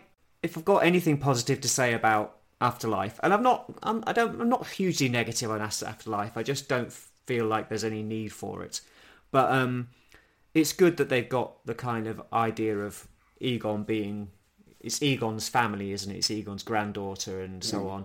Uh, that connection's quite good. So you've still got e- Egon's still tied into the movie somehow. So you know, it's a nice tribute to to Harold Ramis, who you know was you know vitally important to the Ghostbusters franchise and the movies. You know, he co-wrote the first two movies. Um, it wouldn't be the same without him. No, yeah, hundred percent agree. I know that um, when you know, Afterlife started having teasers and pictures and whatnot, there was a lot of speculation if it was going to be Ray's family in connection to that whole him selling a house that he lived in Ah, when he was young. yeah, in the but obviously as more rolled out and found out it was Egon, it was like, yeah, yeah, it's uh well, it makes perfect sense. makes it does, and it's a good way to go. Yeah, no, I agree. Yeah. Yeah, it's the best way to pay tribute to him because the others, we all, well, we all know by now, the other three are going to reappear in the movie anyway. So, you know, you can't have. I mean, unless you're going to have him reappear as a ghost, um, which you know might be a little bit. Uh, what's the word? Inappropriate. You want to talk about the next installment of the cartoon, If we must. Ghostbusters Extreme? Yeah. There's a reason it only lasted one season, isn't there?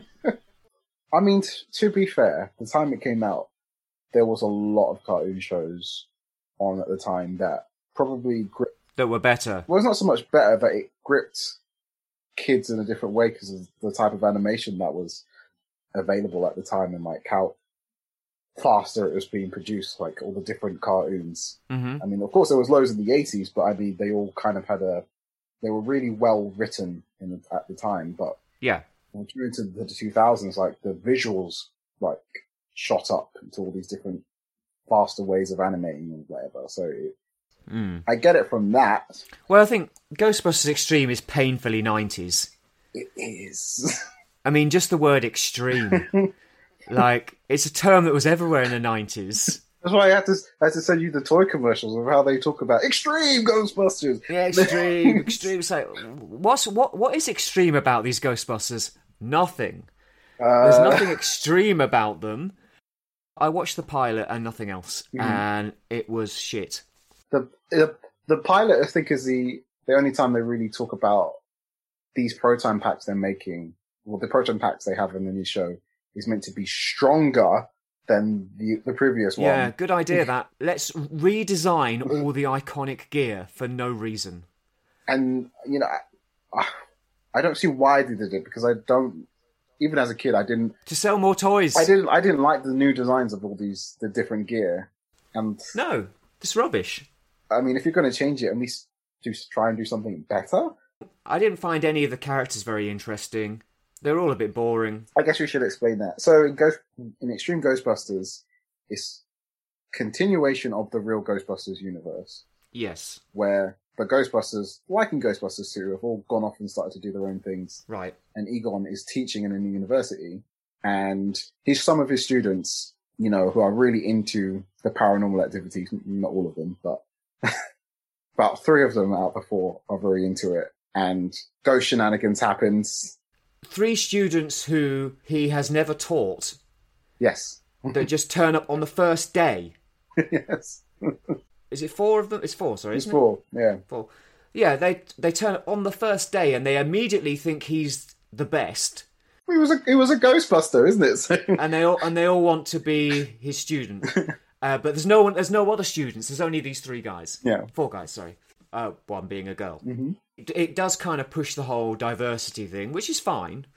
But um, I just I just thought they were all very uninteresting characters. So yeah, like you say, it's a new team of Ghostbusters, a goth girl, and you've got a kind of slacker guy who's meant to be like the Peter Venkman kind of character, I guess. And you've got like a kind of jock kind of guy in a wheelchair, and then you've got the kind of sensible one. hmm But they're all quite boring. I think um, Kylie is the only one I think has kind of been a fan favorite from the show. With that being Mm. because of her goth girl style or her take in the show, but she's the only one, as far as I know, who has been taken into other media. hmm Like her character makes many appearances in IDW run of Ghostbusters. But anyway, yeah, the it's this other this new team has come to help Egon, who isn't really much of a Ghostbuster anymore, but he has to become a Ghostbuster in this Yeah. new show. But he's he does it as more of a mentor, if anything, to the to the four. Yes. and they kind of take up the mantle and they become Extreme Ghostbusters. Or just regular Ghostbusters. No, no, this is. A, I didn't really remember it until I, I watched some episodes. That they refer to themselves as Extreme Ghostbusters. Like if they answer the phone, Why? they're like Extreme Ghostbusters. This also plays into something I was going to say about Ghostbusters 2 that I forgot to mention. Mhm. Why did they redesign the logo? Uh, I I I agree with that. As a as a movie, I like the the logo. I get it. I don't. but in the terms of the film, it doesn't make sense. It doesn't make sense that there is a new. They shouldn't be wearing it. Why they got the ghost? I mean, the, the original logo is perfect. It, it encapsulates everything that the movie is. You've got the supernatural Mhm. being combated by reality, like like a kind of like by science and so on, because you've got that that kind of no smoking thing over top of it. Like, it's perfect. It's the it's the marrying of of, of the supernatural and the re- and the real together in the logo. You know, it- might have something to do with the cartoon. You you because in the the cartoon when they had that do do do do do do, where they would flip the logo, it would Mhm. have different um, emotions or characteristics. Like I don't know what's going on, or what he, the ghost in the logo would do different emotions in the cartoon. Hmm. Maybe that's why. I think uh, I think the reason they re- redesigned the logo was a marketing tool for the second movie. But yeah, it didn't make any sense that when they reformed the Ghostbusters, they went, "Oh, we're going to change the sign and we're going to change the logo on our outfits Yeah, I, to a guy doing the peace sign." I, I don't I don't know. no, I mean, I like the logo, but just in the terms of the film, it doesn't make any sense. it doesn't make any sense. I mean, I don't like the logo. I don't think it makes any sense. Full stop. I mean, it it makes sense as a marketing tool, but that's it. Like you notice, they've not used it. They've not u- They've not redesigned the logo for any further um, Ghostbusters things. So, what do you mean? Well, the logo doesn't look any different on Afterlife, does it? Oh, I see. You know, apparently The logo doesn't look any different on um, on that rubbish movie that came out in 2016. oh, I see. But yeah, Extreme Ghostbusters, I found growing up really scary. And really? even watching it as an adult, some of the episodes are still pretty creepy. I think that's true of real Ghostbusters as well, though. Mm, I mean, rewatching them now, I don't find Ghostbusters 1 scary, but I do find there's scenes of Ghostbusters 2 that are very unsettling, like the. Do you mean extreme? You mean real and extreme? No, no, no, in the films, it's uh, the guy who owns the museum, the, the little guy.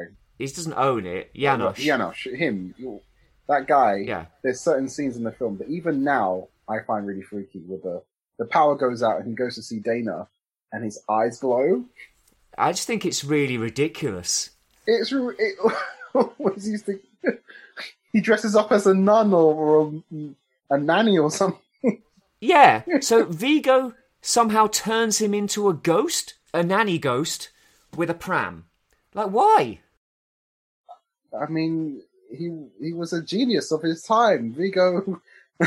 I think there were scary bits in Ghostbusters One Oh yeah. as well. No, I, I they were definitely scarier. The bit where the bit where Dana gets possessed, that's pretty scary. Yeah, yeah, that is pretty. Scary. When she's sat there and the, the arms come out of the sofa. yeah, That's pretty good. I don't know. The ghosts in Ghostbusters 2 are more fantastical and a bit weird. Like, it's like, well, what are these ghosts of? What's that giant thing in, in the arch? Who?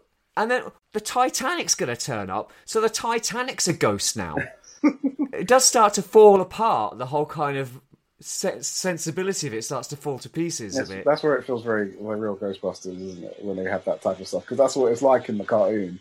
This is a monster, a monster of the week, and it's very colourful. And They shouldn't be called Ghostbusters. They should be called like Supernatural Busters or something because like it's not always ghosts, and it's um yeah, there's kind of monsters. A lot of them.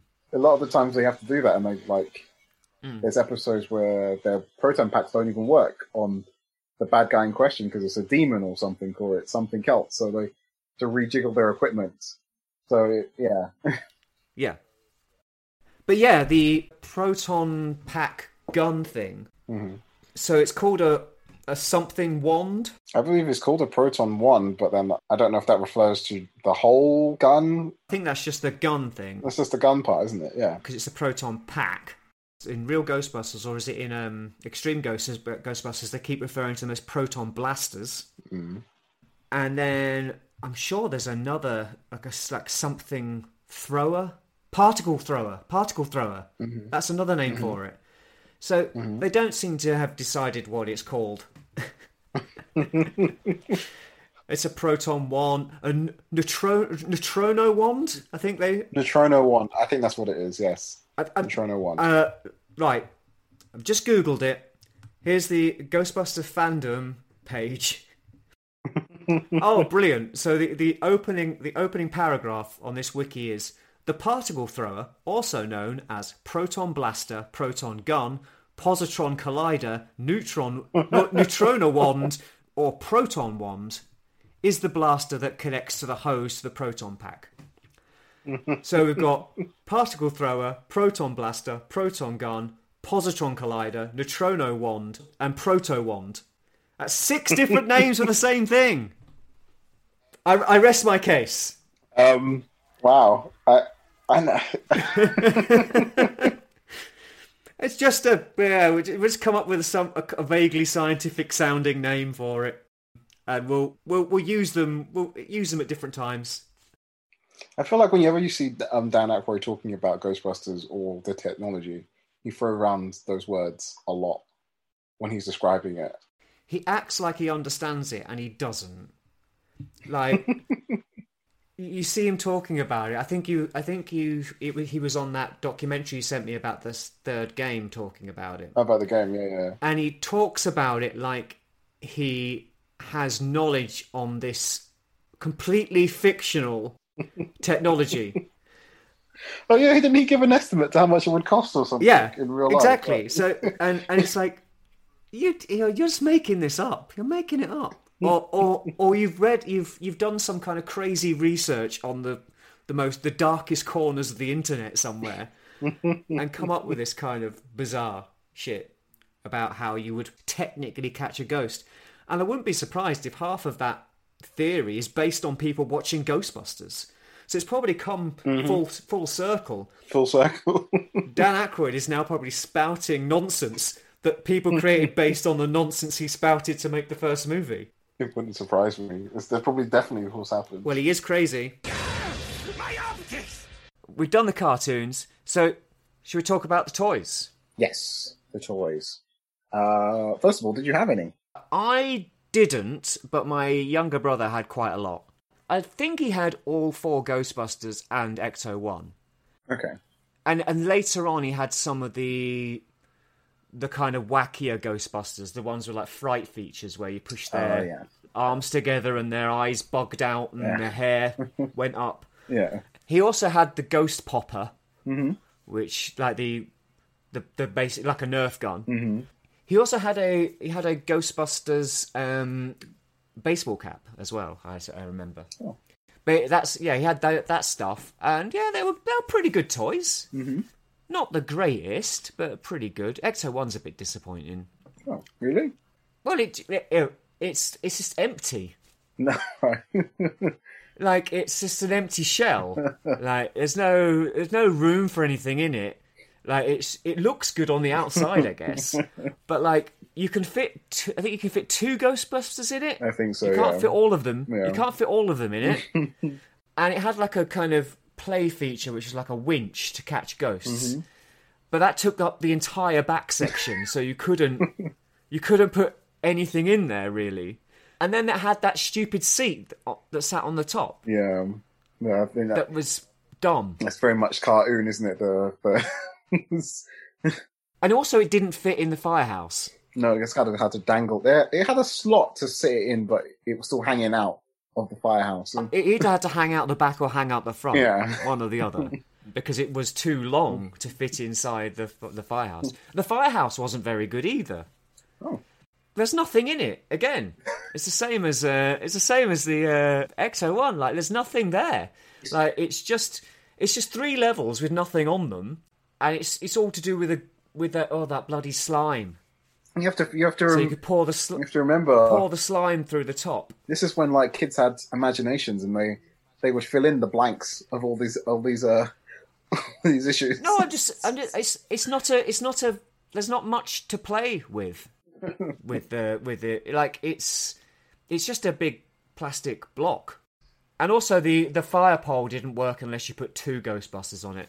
Didn't it? No, because the weight distribution was all wrong, so it'd stick it, as it was going down. It'd stick all the time. Unless you put two Ghostbusters, one on either side, then it would go down. Oh wow! I mean, the real Ghostbusters toys, Mhm. I have vague recollection of because um my siblings are ten years older than me, so they were around at the time and had a toy or two, but um it was more their friends had the rest of the toys, and I did see them growing up and you know hmm going for you know play dates with their younger siblings, or in school when some kids would bring, you know, during uh, days where we were bringing toys. Yeah. someone had the other Ghostbusters toys. I mean, that was my experience for that for the longest time until Extreme Ghostbusters, where then there were toys on toy shelves for me to get. I had no idea there was an Extreme Ghostbusters toy line at all until you pointed it out. Wow, it was so extreme. How did you not know about it? Well, what was it? 1996? Was it something like that? Something like that, yeah. When it came out here. Yeah, I was too busy with other things. I wasn't really interested in. Uh... We've talked about this before. Like that was the same kind of time Beast Wars came out. I'd moved on from Hmm. toys at the time, so I wasn't really paying attention. I remember the Ghostbusters Extreme being on telly, Mhm. and I remember maybe watching the odd episode and thinking, "Yeah, okay, fine." But yeah, I didn't pay much attention. Didn't know there was a toy line. Wow. Um, it was a very interesting toy line. Um, it wasn't like the real Ghostbusters because uh, it, the toys were not very show accurate at all. Like they were very had them all in different costumes, different colors, weird hmm um, proton packs, and very odd looking facial expressions for the characters. Weird articulation. They were smaller than the real Ghostbusters toys. Yeah. I mean, the real Ghost, but the real Ghostbusters line did go crazy and wacky towards the end, like really nuts. I mean, they went out through the gate, weird and wacky. no, but I mean, like, uh, uh, but basically, the trouble with Ghostbusters is it's not really designed as a kid-friendly, toy-friendly franchise. It's four guys fighting ghosts. So once you've done the four guys, uh, the car, and the firehouse, what else do you do? loads, Not an awful lot. loads and loads of ghosts in various yeah, different. loads of ghosts, and then loads of version, and loads of different Ghostbusters in different outfits. yes. and that's what they did, and like that's why you got all these kind of really kind of crazy, and also obviously with it being nineties, well, late eighties, early nineties, um, you got loads of um, loads of kind of neon stuff coming through towards the end because everything went neon in the nineties. Oh yeah, they carried that on an extreme as well. They, oh, so many bright colors. I rem- I remember getting the toys and painting the proton packs, um, the proper colors and like Oh god, show accuracy. it's changing. Even I had um, I think I had all the Ghostbusters. Got Ecto one, Yeah. and I remember changing Ecto one. I don't know why I didn't just take off the, sk- the stickers. Looking back at it now, but they had the extreme Ghostbusters logo, Right. which I didn't like. So I was like, yeah, I'm going to paint over this and draw my own Ghostbusters logo. Okay. And Nice. throughout all the years, it got you know batters and bruises, and then they'll be just like, well, I can't find this antenna anymore, so I'll, I'll just you know makeshift my own antenna, or I'll add bits and pieces to it to one. So you're customizing your own Ecto One. I was for the longest time, even Yeah. you know just painted all of it white again. it was oh yeah, it was a great toy. Well, talking of Ecto One, for a moment we can talk about Transformers, I guess, because there has been Transformers crossover toys. Mhm. Yes, You've got Ectotron, haven't you? I do. Ectotron, he's uh he's a really really good representation of that first movie look for Ecto One. I guess we might as well talk about the crossover. It's um Mm. IDW story that was attached to the 35th anniversary of both Ghostbusters and Transformers. Yeah, Because like we said, they both came out in the same year. yeah, It's been 35 years when Ectotron came out. yes. I, c- I couldn't get the um, the comic book to read it, but I read up some stuff and I watched some videos about it, and it seemed really good. It seems like a really interesting crossover idea. I think the same. It's the same writer that's writing the current Beast Wars comic Oh, is it? as well. Okay. Yeah, I think so. But yeah, um, it did have a comic book that came went along with it, didn't it? And um, it was the first figure in like the collaborative line that we've now seen a few Yes. other releases in since, like um, X Men and uh, Top Gun, Mm-hmm. and got a Jurassic Park one coming up soon. Dracula now. Yeah, Dracula, the Dracula one. So yeah, it, the the concept being Transformers crossing over with another franchise. So Ectotron is an Ecto one that turns into a Transformer who has very kind of um Ghostbustery features. Like he he has a proton pack, he has a um, particle thrower, um, he comes with a Slimer yes. and he's Yeah. got he's got like the Ghostbuster goggles on his head. And also there was the um there was MP10G as well, the um the repaint of Yes. Masterpiece Prime. He's in the comic book as well. Yes. It, it, it makes sense why he looks like that. Yeah, I mean it's a it's a fairly nice redeco of MP10 in white. It's a bit silly and gimmicky, but quite fun. I'm guessing you haven't read the, book, the comic book. no, I have no interest in the comic book. Um, I'll do my best to say what happens. Uh, Gozer Yeah, uh, appears on Cybertron as the Autobots leave. right. Just like in Generation 1, the Autobots leave and, you know, the Decepticons are getting ready to chase after them, and Gozer appears and just wipes out the Decepticons. hmm you know, asking him to pick a form of the destro- you know, destroyer. Okay, Obviously, the first person to think of something is Starscream. right. And what is it? It's himself, obviously. Which then, as the Autobots are going through space, they get a signal from Earth of some sort of weird energy signature, and Ectotron is a is an Autobot. He's a, so a normal Mhm. guy in the ranks, and he Optimus Prime sends him down to investigate. An Autobot who looks a little bit too much like a Ghostbuster. Yes, yeah. and turns into E- Ecto One. he turns into Ecto One. Upon landing on Earth, he bump, he finds the Ghostbusters. Right. and the car has been disabled somehow. I think it falls into a sinkhole. Sinkhole. Right. Okay. So he has to scan the car, become Ecto One, and you know it's just weird stuff with like Starscream ghosts and the shenanigans with the Ghostbusters. It's a it's a story that shouldn't work, but it kind of really fits quite nicely for a four issue run of a crossover story.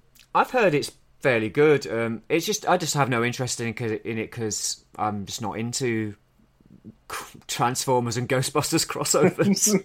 I just don't find them interesting. It's not something I'm ever going to want to read. But talking of which, this is not the first Transformers and Ghostbusters comic book crossover. Is it not? No, way back during G1. Okay. Andrew Wildman, Andy Wild- Wildman, a regular artist on Marvel uh, UK Transformers comic, but he was also at the same time he was drawing the real Ghostbusters comic. Right. So, in one particular story, he drew a bunch of characters, kind of background characters in Transformers to look exactly like the real Ghostbusters. so they appear in a, in, a, in like a backup story in the uh, UK comic. They're not Ghostbusters, they're not them, but they look. I sent you pictures of them, didn't I? Yes, yeah, yeah. I was wondering where that was from. I, It's from it's from a comic book that came out in like I think it was like issue two hundred and sixteen or something of the UK comic. okay. So like 1986, nine, 1989. There you go, 1989. So yeah, he just he just slipped it in there. so that, I mean, it's not really a Ghostbusters crossover, but three guys who look a lot like Ghostbusters appear in the Transformers comic. Oh, there you go. The game. Oh, do we have to? Yes. There was a computer game. It was sort of the third movie. It was the third movie. No it's butts of coconuts about it. It's canon as far as the creators are concerned. Yeah. I think that you would really like the game, but I think you would like the game is playing it. I don't know how you would feel about the story of the game. I don't think I would like the game, period. Because I don't play computer games much, so I mean, um, I don't want to be a Ghostbuster. Well, the game came out in 2009. Terminal Reality, I think it made it. Um, in the game, you uh, play as a as a new recruit of the Ghostbusters. Yeah. and very similarly to like Ghostbusters Extreme, you're testing out new equipment for the Ghostbusters as they kind of mentor you. Sure. And in the game, you kind of similarly hit similar beats to the first film, Right. like going back to the hotel to get Slimer. Gozer turns up and Ivo Shandor, long lost relative, makes an appearance, and Walter Peck's in it again. The whole cast is there again. Yeah, yeah, I know, and the, the voice acting is done by Bill Murray, and and so even though Mhm. he, he had no interest in doing a movie, He did this. he did do this. I mean, it, it looks honestly like you, you you sent me like a trailer for it and so on. It's it's not something I'd want to play, but it looks good and it looks like an entertaining addition and possibly a better addition to the Ghostbusters franchise than Mm-hmm. Ghostbusters Two was. Well, like they've got Ghostbusters two and what's the other thing called? The Return of the Ghostbusters. I think I sent you Oh, what that that that fan made? that fan made film. Yeah, I can't remember when that came out. I think it's 2005 or 2006. Howard Ramis actually saw that and liked it so much. He he liked it so much that it is canon in the Ghostbusters universe that his nephew or whatnot has a different region of Ghostbusters right. As this type of franchise thing. Okay. It's referenced in the game to solidify as it's being part of the Ghostbusters world. Well, that's nice. That's nice that those enthusiasts who made that Yeah, movie get recognition. it's um, it's, re- it's I think it's, I think it's really cool. Yeah.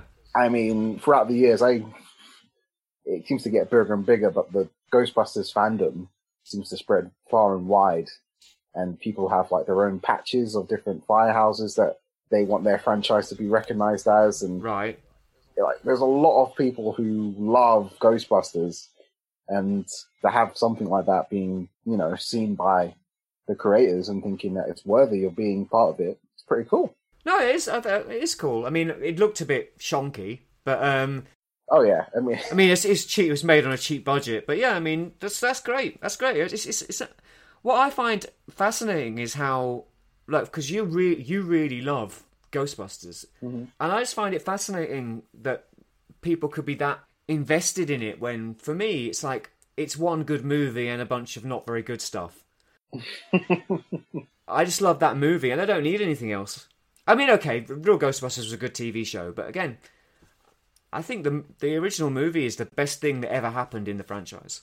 I guess it's it's probably just about the the ages of it hitting people because Hmm. you know dressing up like a Ghostbuster. Like I remember making a box of cornflakes into a proton pack, and Yeah, yeah. you know shooting my cousin in the face with a Nerf gun. You know, I remember it all. Like, yeah, yeah. I mean, I, I, I like I, I, did know some kids who had some of that role play stuff. I mean, we did have the Ghost Popper thing, Hmm. but yeah, I mean, it's no, it's just, it's just, it's, it's, it's amazing that it's captured so many people's imagination. I think mm, uh, enough for these guys to make their own fan movie and for them to put all that effort into that third game. Mm-hmm. And I think that's got a lot to do with Dan Aykroyd as well. Dan Aykroyd is still very passionate about it all. oh yeah, he won't miss an opportunity to talk about ghost stories vodka. So he, Yeah. he's always pushing one or the other. yes, he's a very strange individual, Dan Aykroyd. But speaking of that, there's this, there's one other like splinter off Ghostbusters that Dan Aykroyd was a part of. There's a film called Evolution. Have Yeah. you ever seen that film? Yes. No, I haven't seen it, but I know the movie you mean. It's uh, David Duchovny and some other Yes. people, and it's Yes. kind of, it sort of tries to do what Ghostbusters did again in a way. It's, it's basically like Ghostbusters, but with aliens instead of ghosts. Yeah. Which, very much like Ghostbusters, it's a very good, solid one film. Doesn't need anything else to it. Dan Aykroyd is in, even in, is even in the film, but like Ghostbusters, it got a Saturday morning cartoon Mm. which is very much like the real Ghostbusters. The way they jazz up the colors, have their own little Slimer All right. and everything, and it's they they operate from a firehouse. You know, Really? Oh, okay. Yeah. I didn't know. Didn't know they went that far. it's a very much a like a it could live in the same world as the real Ghostbusters, hmm but I don't think officially it is. But No, I mean, I, I, I, oh, I'm aware of it, and I'm aware that it is definitely heavily based on Ghostbusters, but I didn't know that it was that connected. mhm. I've never seen it. I've heard it's not great. it's very much a film of its time. I don't think Hmm. it doesn't hold up as well as Ghostbusters does. But What does? What does though? well, that's very true. Like I said, like I said before, one of the best movies ever made. one more cameo that Ghostbusters makes an appearance in. Uh huh. That to this day I don't know if it if it's anything more than a cameo, if it actually is, you know, saying that these two things exist in the same place. Is Dan Aykroyd's appearance fully dressed as a Ghostbuster in Casper, the very first film. Oh, did that happen? Yeah, the, All right. in the haunted house of Casper, friendly ghosts. Yeah. The people trying to get the ghosts out. At one point, phone the Ghostbusters, All right. and Dan. Aykroyd turns up. I'm sure I've seen that movie, and I don't remember that. Okay. Well, that's that's kind of cool. Yeah, Yeah. one of my favorite cameos. No, I didn't. I, I don't know how I missed that. Well, I suppose, since I've just spoken about how the original Ghostbusters is an absolute masterpiece, mm-hmm. we should talk about the reboot of Ghostbusters. Oh, do we have to? Yeah, you wanted to do it, mate. Virtual Dave pretty much wrote what we were going to talk about, and he listed this as something we need to talk about. Yeah. What you wrote was why Ghostbusters 2016 movie failed. Um. Well, I know you haven't seen the film. For a start, And I don't intend to. I would highly advise you don't. After watching Ghostbusters and Ghostbusters 2 on Netflix, it keeps trying to make me watch it. No, don't. I mean, I'm not gonna. as you know, I'm a very optimistic person, and I always say, watch something to give it a chance, have your own view of it. You know, you decide yourself. But with this, don't do it, mate. Just don't do it. No, no, I don't plan to. I've watched reviews of it, that's enough. I've seen people tear it to pieces. I mean, can I tell you why I think it failed? Go ahead. because it's not particularly funny. The comedy is a bit. It's very. What's the word? Uh, juvenile, from my understanding. Lots of fart jokes and that kind of stuff. Yeah. And Ghostbusters didn't need rebooting. In a way, it had already been rebooted when they made Ghostbusters 2. It's so similar to the first movie.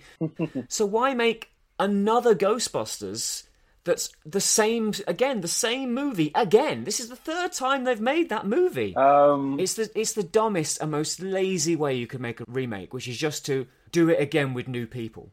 it, I'm, I, I, oh, just thinking about it.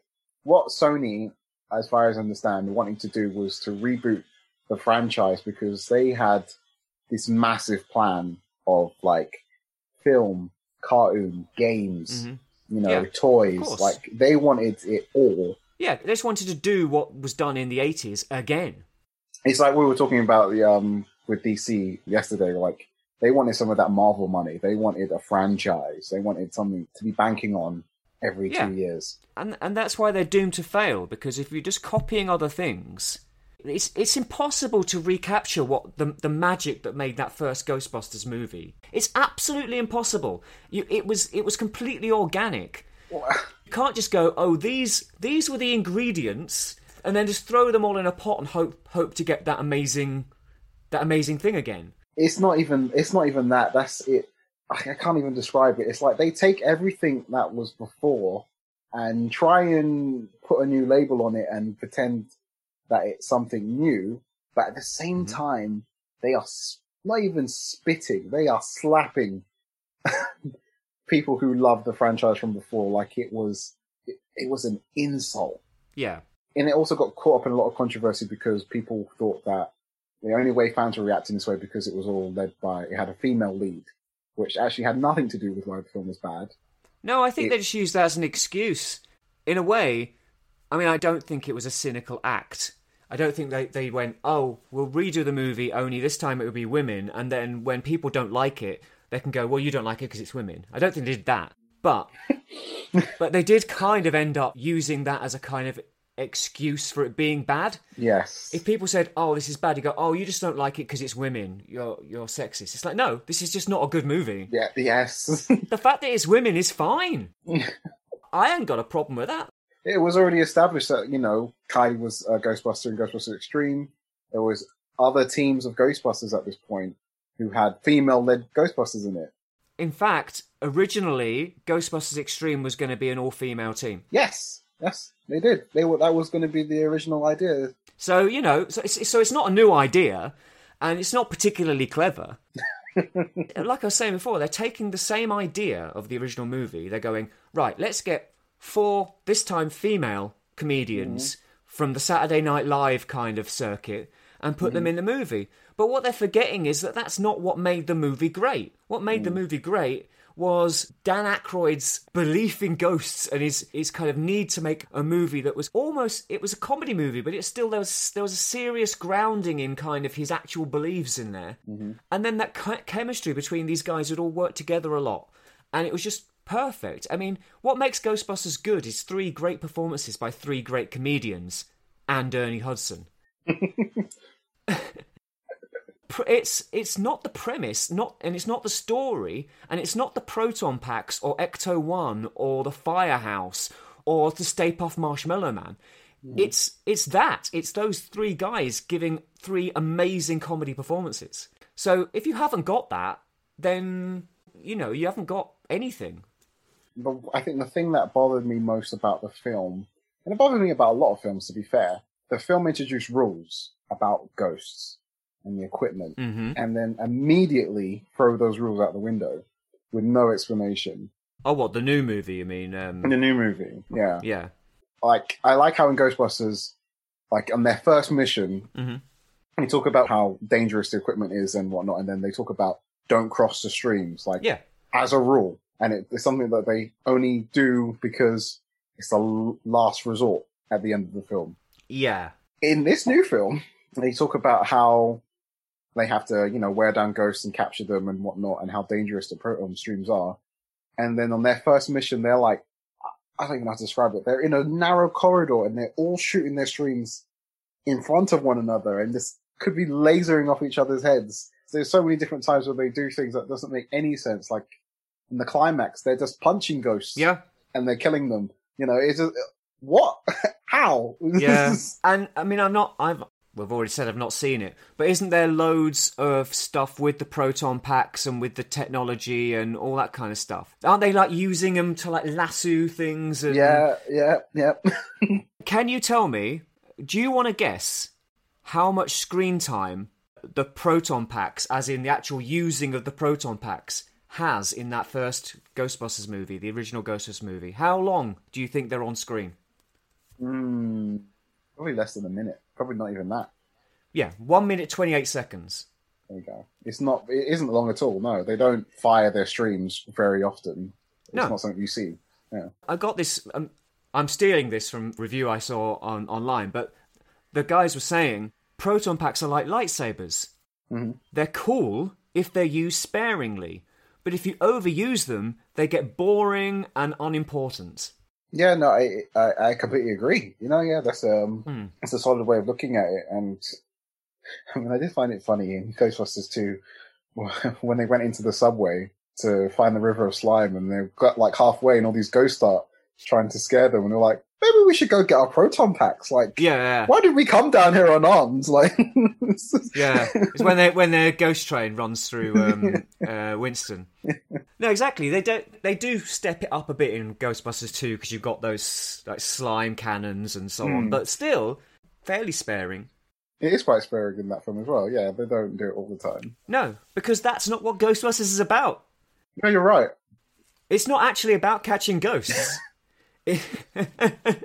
I mean, it isn't. It isn't. It isn't. Like, this is the framework to hang those comedy performances off of, not, not the other way round. You know?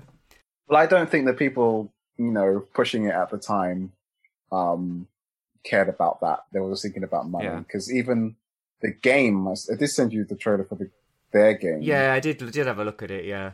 I found it really weird, that even at the time, like, why doesn't the game have the girls in it? Like, it's got this random other set of characters in it. It's got nothing to do with the film. They just have the same type of jumpsuits. And it's a very weird top-down game where it's kind of like another franchise of Ghostbusters or something. Like, another team is out. It, it, Sony do weird shit, basically. it was very, it was very weird. Like it, it was what made it weirder was like when I, because at the time I was so into this film coming out, like I, I wanted this to be good. So I was looking at all the behind the scenes stuff of it at the time, and they were so confident that this film was this was going to be do so well. Like they were talking about like they had built this whole um office space for a whole new Ghostbusters section in Sony um studios and Mm. stuff. Like it was like this was going to be the thing. Don't you worry. Yeah. I mean, I assumed it was going to be terrible. but I assume all movies are going to be terrible. Uh, so, and then I'm then I'm pleasantly surprised if they're not. You know. Mm-hmm. But yeah, it- rebooting Ghostbusters. It's it's like why remake or reboot something that was perfect in the first place. It doesn't make any sense to me. If you're going to make a sequel or you're going to reboot something, you should be you should be doing something different. You know, I don't think you should be making um, a sequel or a reboot unless you think you have a really good story that you want to tell within that pre- pre-established properties universe. I guess they well, that was the confusing thing as well at the beginning because that first initial trailer talks about 30 years ago there were four scientists, and immediately people were upset with just that that one line. Feels like Winston wasn't a scientist. What? hmm very true. Very true. and they and they actually changed it in the second trailer to just say three scientists and something else. Like I'm like, oh yes, Yeah. we we did our research. Don't don't you worry. yes, Um, it's like, how can you get that wrong?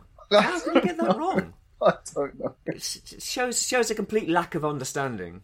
it was very com- confusing what it was going to be because, from all intents and purposes, in the lead up, you thought it was a sequel, a passing of the torch because we knew the Ghostbusters, the surviving members of the Ghostbusters, were in the film, so we thought their purpose was passing the torch, but that was not the case. They play completely different roles. I think Bill Murray dies, which was part of his his willingness to come back. So as long as he, he would come back only if his character died. Yeah, a bit like a bit like um, Harrison Ford coming back as Han Solo. Yes, yes, yes. So, same kind of thing, really. yeah, I mean, Bill Murray just doesn't care. He's not interested. Uh, well, they obviously did something now because they brought him back for the new film. Well, that's a good segue. Mhm. Should we talk about Ghostbusters Afterlife? Afterlife. Do you want to go first? Um, well, Ghostbusters Afterlife at the moment hasn't come out. When this podcast goes out, um, it should be coming out maybe in a week or two. Well, there you go. As the time of us um, recording this, we've only seen one or two trailers. I don't know if you've seen the other one. Yeah, I think I've I've seen a trailer at the very least. where we get a hint that this is sometime after the events of the first two Ghostbusters films. Yeah. 2016 didn't happen, which is good. Mhm. Did did the Ghostbusters computer game happen? Uh, apparently, but it very well could retcon the computer game. Okay. Yeah, and there's a a family in a country, small town, coming to like reclaim their grandfather's possessions. Yeah. Uh, and it's heavily hinted that the grandfather in question is Egon. hmm I mean, that's given. We know that. Yeah, we, But yeah, that's well, yeah. but to see what actually happens in the film is still kind of unclear. We just hmm get glimpses of what could be happening. The only thing I think that we know is something to do with Ivo, Shandor, and Gozer again, though. Something. Yeah, because there's a, a mine shaft or something, isn't there? There's like with, yes, with Shandor written on it or something. yeah. yeah. Yeah. Well, I think it looks okay. I, I think Sony are being cleverer about it this time than they were the last time. It's like, you know, that failed, and immediately they just go, right, let's reboot it again. Uh, you know, okay. But um, it looks okay. It looks okay. They're clearly kind of going for a Stranger Things kind of vibe hmm with kids being Ghostbusters because the kids are going to end up being Ghostbusters. You kind of see it, like, mm-hmm. and you've even got a guy from Stranger Things in it, Yes. and it's set in a kind of like a, a small town, a bit like Stranger Things was. So it, it feels a bit like that. So at least it's not another lazy rehash of the original Ghostbusters. Yeah, I think this is going to be the first time, you know, a live action story is set outside of New York. Yeah, So that in itself is quite interesting because it's, you know, like many other superhero films or films of a supernatural nature normally happens in a city, but this is quite yeah, out in the middle of nowhere. So how that affects what happens in the film could be interesting, you know? yeah. I think it's a it's a clever move to make it. I mean, it's what I was saying before. It's like make it different. Like, Mhm. don't constantly remind me how inferior this movie is or insulting it is to the original Ghostbusters, because that's what that t- the 2016 one did. It was. It's just constantly so. going. Remember how good Ghostbusters was? Isn't this awful? Why would you want to do that? So Uh. set it somewhere else. Set make it make it different. Make the you know, it looks like it could be a good movie on of it of its own right. It, I Mm. mean, it could it could end up being terrible, but it could be good. Mm-hmm. And at least it's different. At least you're not com- constantly comparing it back to the original. It seems to have a different tone. There doesn't seem to be very much humor in it. For example, it doesn't really seem to be a comedy. Um, if I think it's more of a modern type of comedy, like we're probably a bit going back to a bit more dry humor than 2016's of fart jokes and stuff like that. I think it's going to be a probably B comedy, but not you know slapstick. No, I think it might be a reaction to how wrong they got it with 2016. well, I bloody hope so. You know, I, I mean, I know it is. I know it is in general, but I mean the fact the fact that the, the the trailer at least doesn't seem to have any comedy in it. Mm, yeah, I think there might be one joke the entire time. It doesn't feel like a comedy movie just from the trailer. It could be, but um, I don't think. I think it's probably going to be more played more straight than any previous um, Ghostbusters movie. Oh yeah, like I, I have said before in the podcast, I'm a big fan of trailers. And when that first Afterlife trailer came out, I had goosebumps. Like just having the, uh, what does he say? The thing that Peter says in the first film, um, when he's talk, convincing Ray that they need to do something, do something with this technology. Like it's call it fear, no, call it fate. For whatever reasons, Ray, call it fate, call it luck, call it karma. I believe that everything happens for a reason. I believe that we were destined to get thrown out of this dump. For what purpose? To go into business for ourselves. That that that line, yeah. Oh, yeah. Someone says it in the trailer. Yes. and then you have the shot of Ecto One running through the streets and the siren going. I was like, "Yep, I'm in. Good or bad, I'm gonna see this film." I love. I just love the way that trailer was edited. Oh, okay. I'm hopeful. You know, I'm very hopeful. Um, I don't. I don't care. I just don't care. If it's good, it's good. I don't need it to exist. There's no, there's no, there's no need for anything other than the original Ghostbusters movie to exist, in my opinion. It's all kind of diminishing returns after that. Yeah. Good or bad, do you think that we'll see another cartoon from it? Because there's a whole different world of Saturday morning cartoons now. Like it would have to be a streaming thing. Is there even a world of Saturday morning cartoons anymore? I don't know. I don't know. I don't think there'll be a cartoon.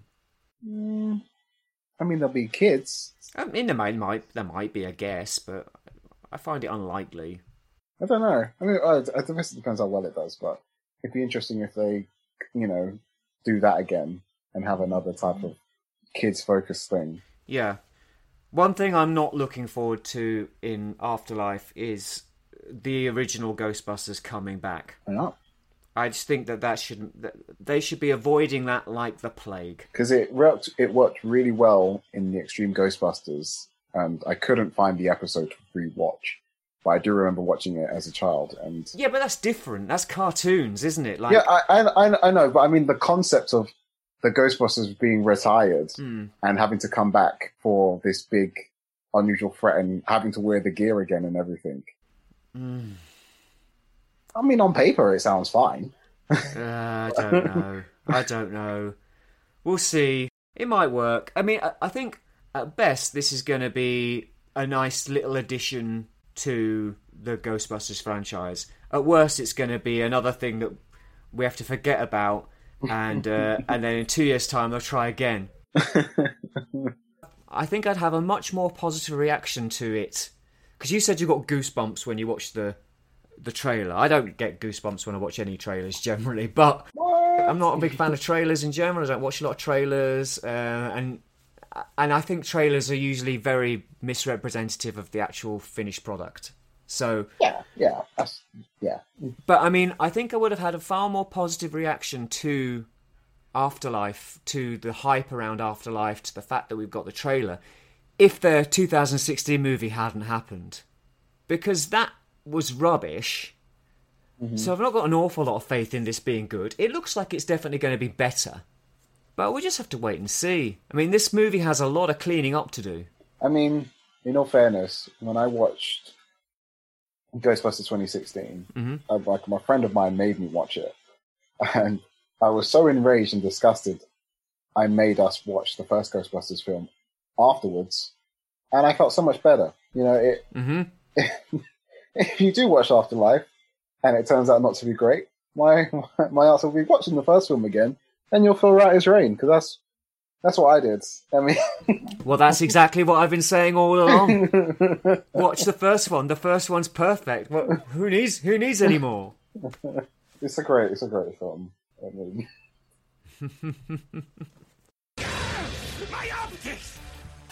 Well, that was a breath of fresh air, wasn't it?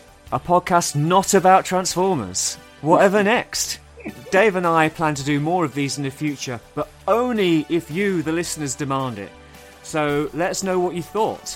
What other topics would you like to hear us weigh in on? How can you do that, you might ask? Well, on social media, of course. You can connect with us on Facebook, where there's an Arg My Optics page, and I'm on there as Orion Gear. And I'm on Twitter and Instagram. I am at Gear Orion and Orion underscore Gear, respectively. Virtual Dave, where can they send you fan mail? uh, you can find me at Virtual Dave 26 on Instagram. Excellent. Don't forget that if you enjoyed this podcast, you can let us know by liking, subscribing, sharing, reviewing, etc. etc. We really appreciate it if you do. We, of course, thank all of you for listening, but would like to give a very special thank you to the musical genius that is the Vidi Printer for not only writing and recording the very outro music we are talking all over right now, but also at very short notice throwing together a, a sublime cover of the Ghostbusters theme tune by Ray Parker Jr. that you heard during the intro. Don't you agree, Dave? Oh, it's brilliant. I mean, it's so brilliant. I'm scared it will get us sued, but it's great. Well, yeah, yeah. I'll make sure to put in the credits that, uh, that all rights reserved to uh, Ray Parker Jr. Well, thank you everybody for listening, and please join us again next time on Arg My Optics.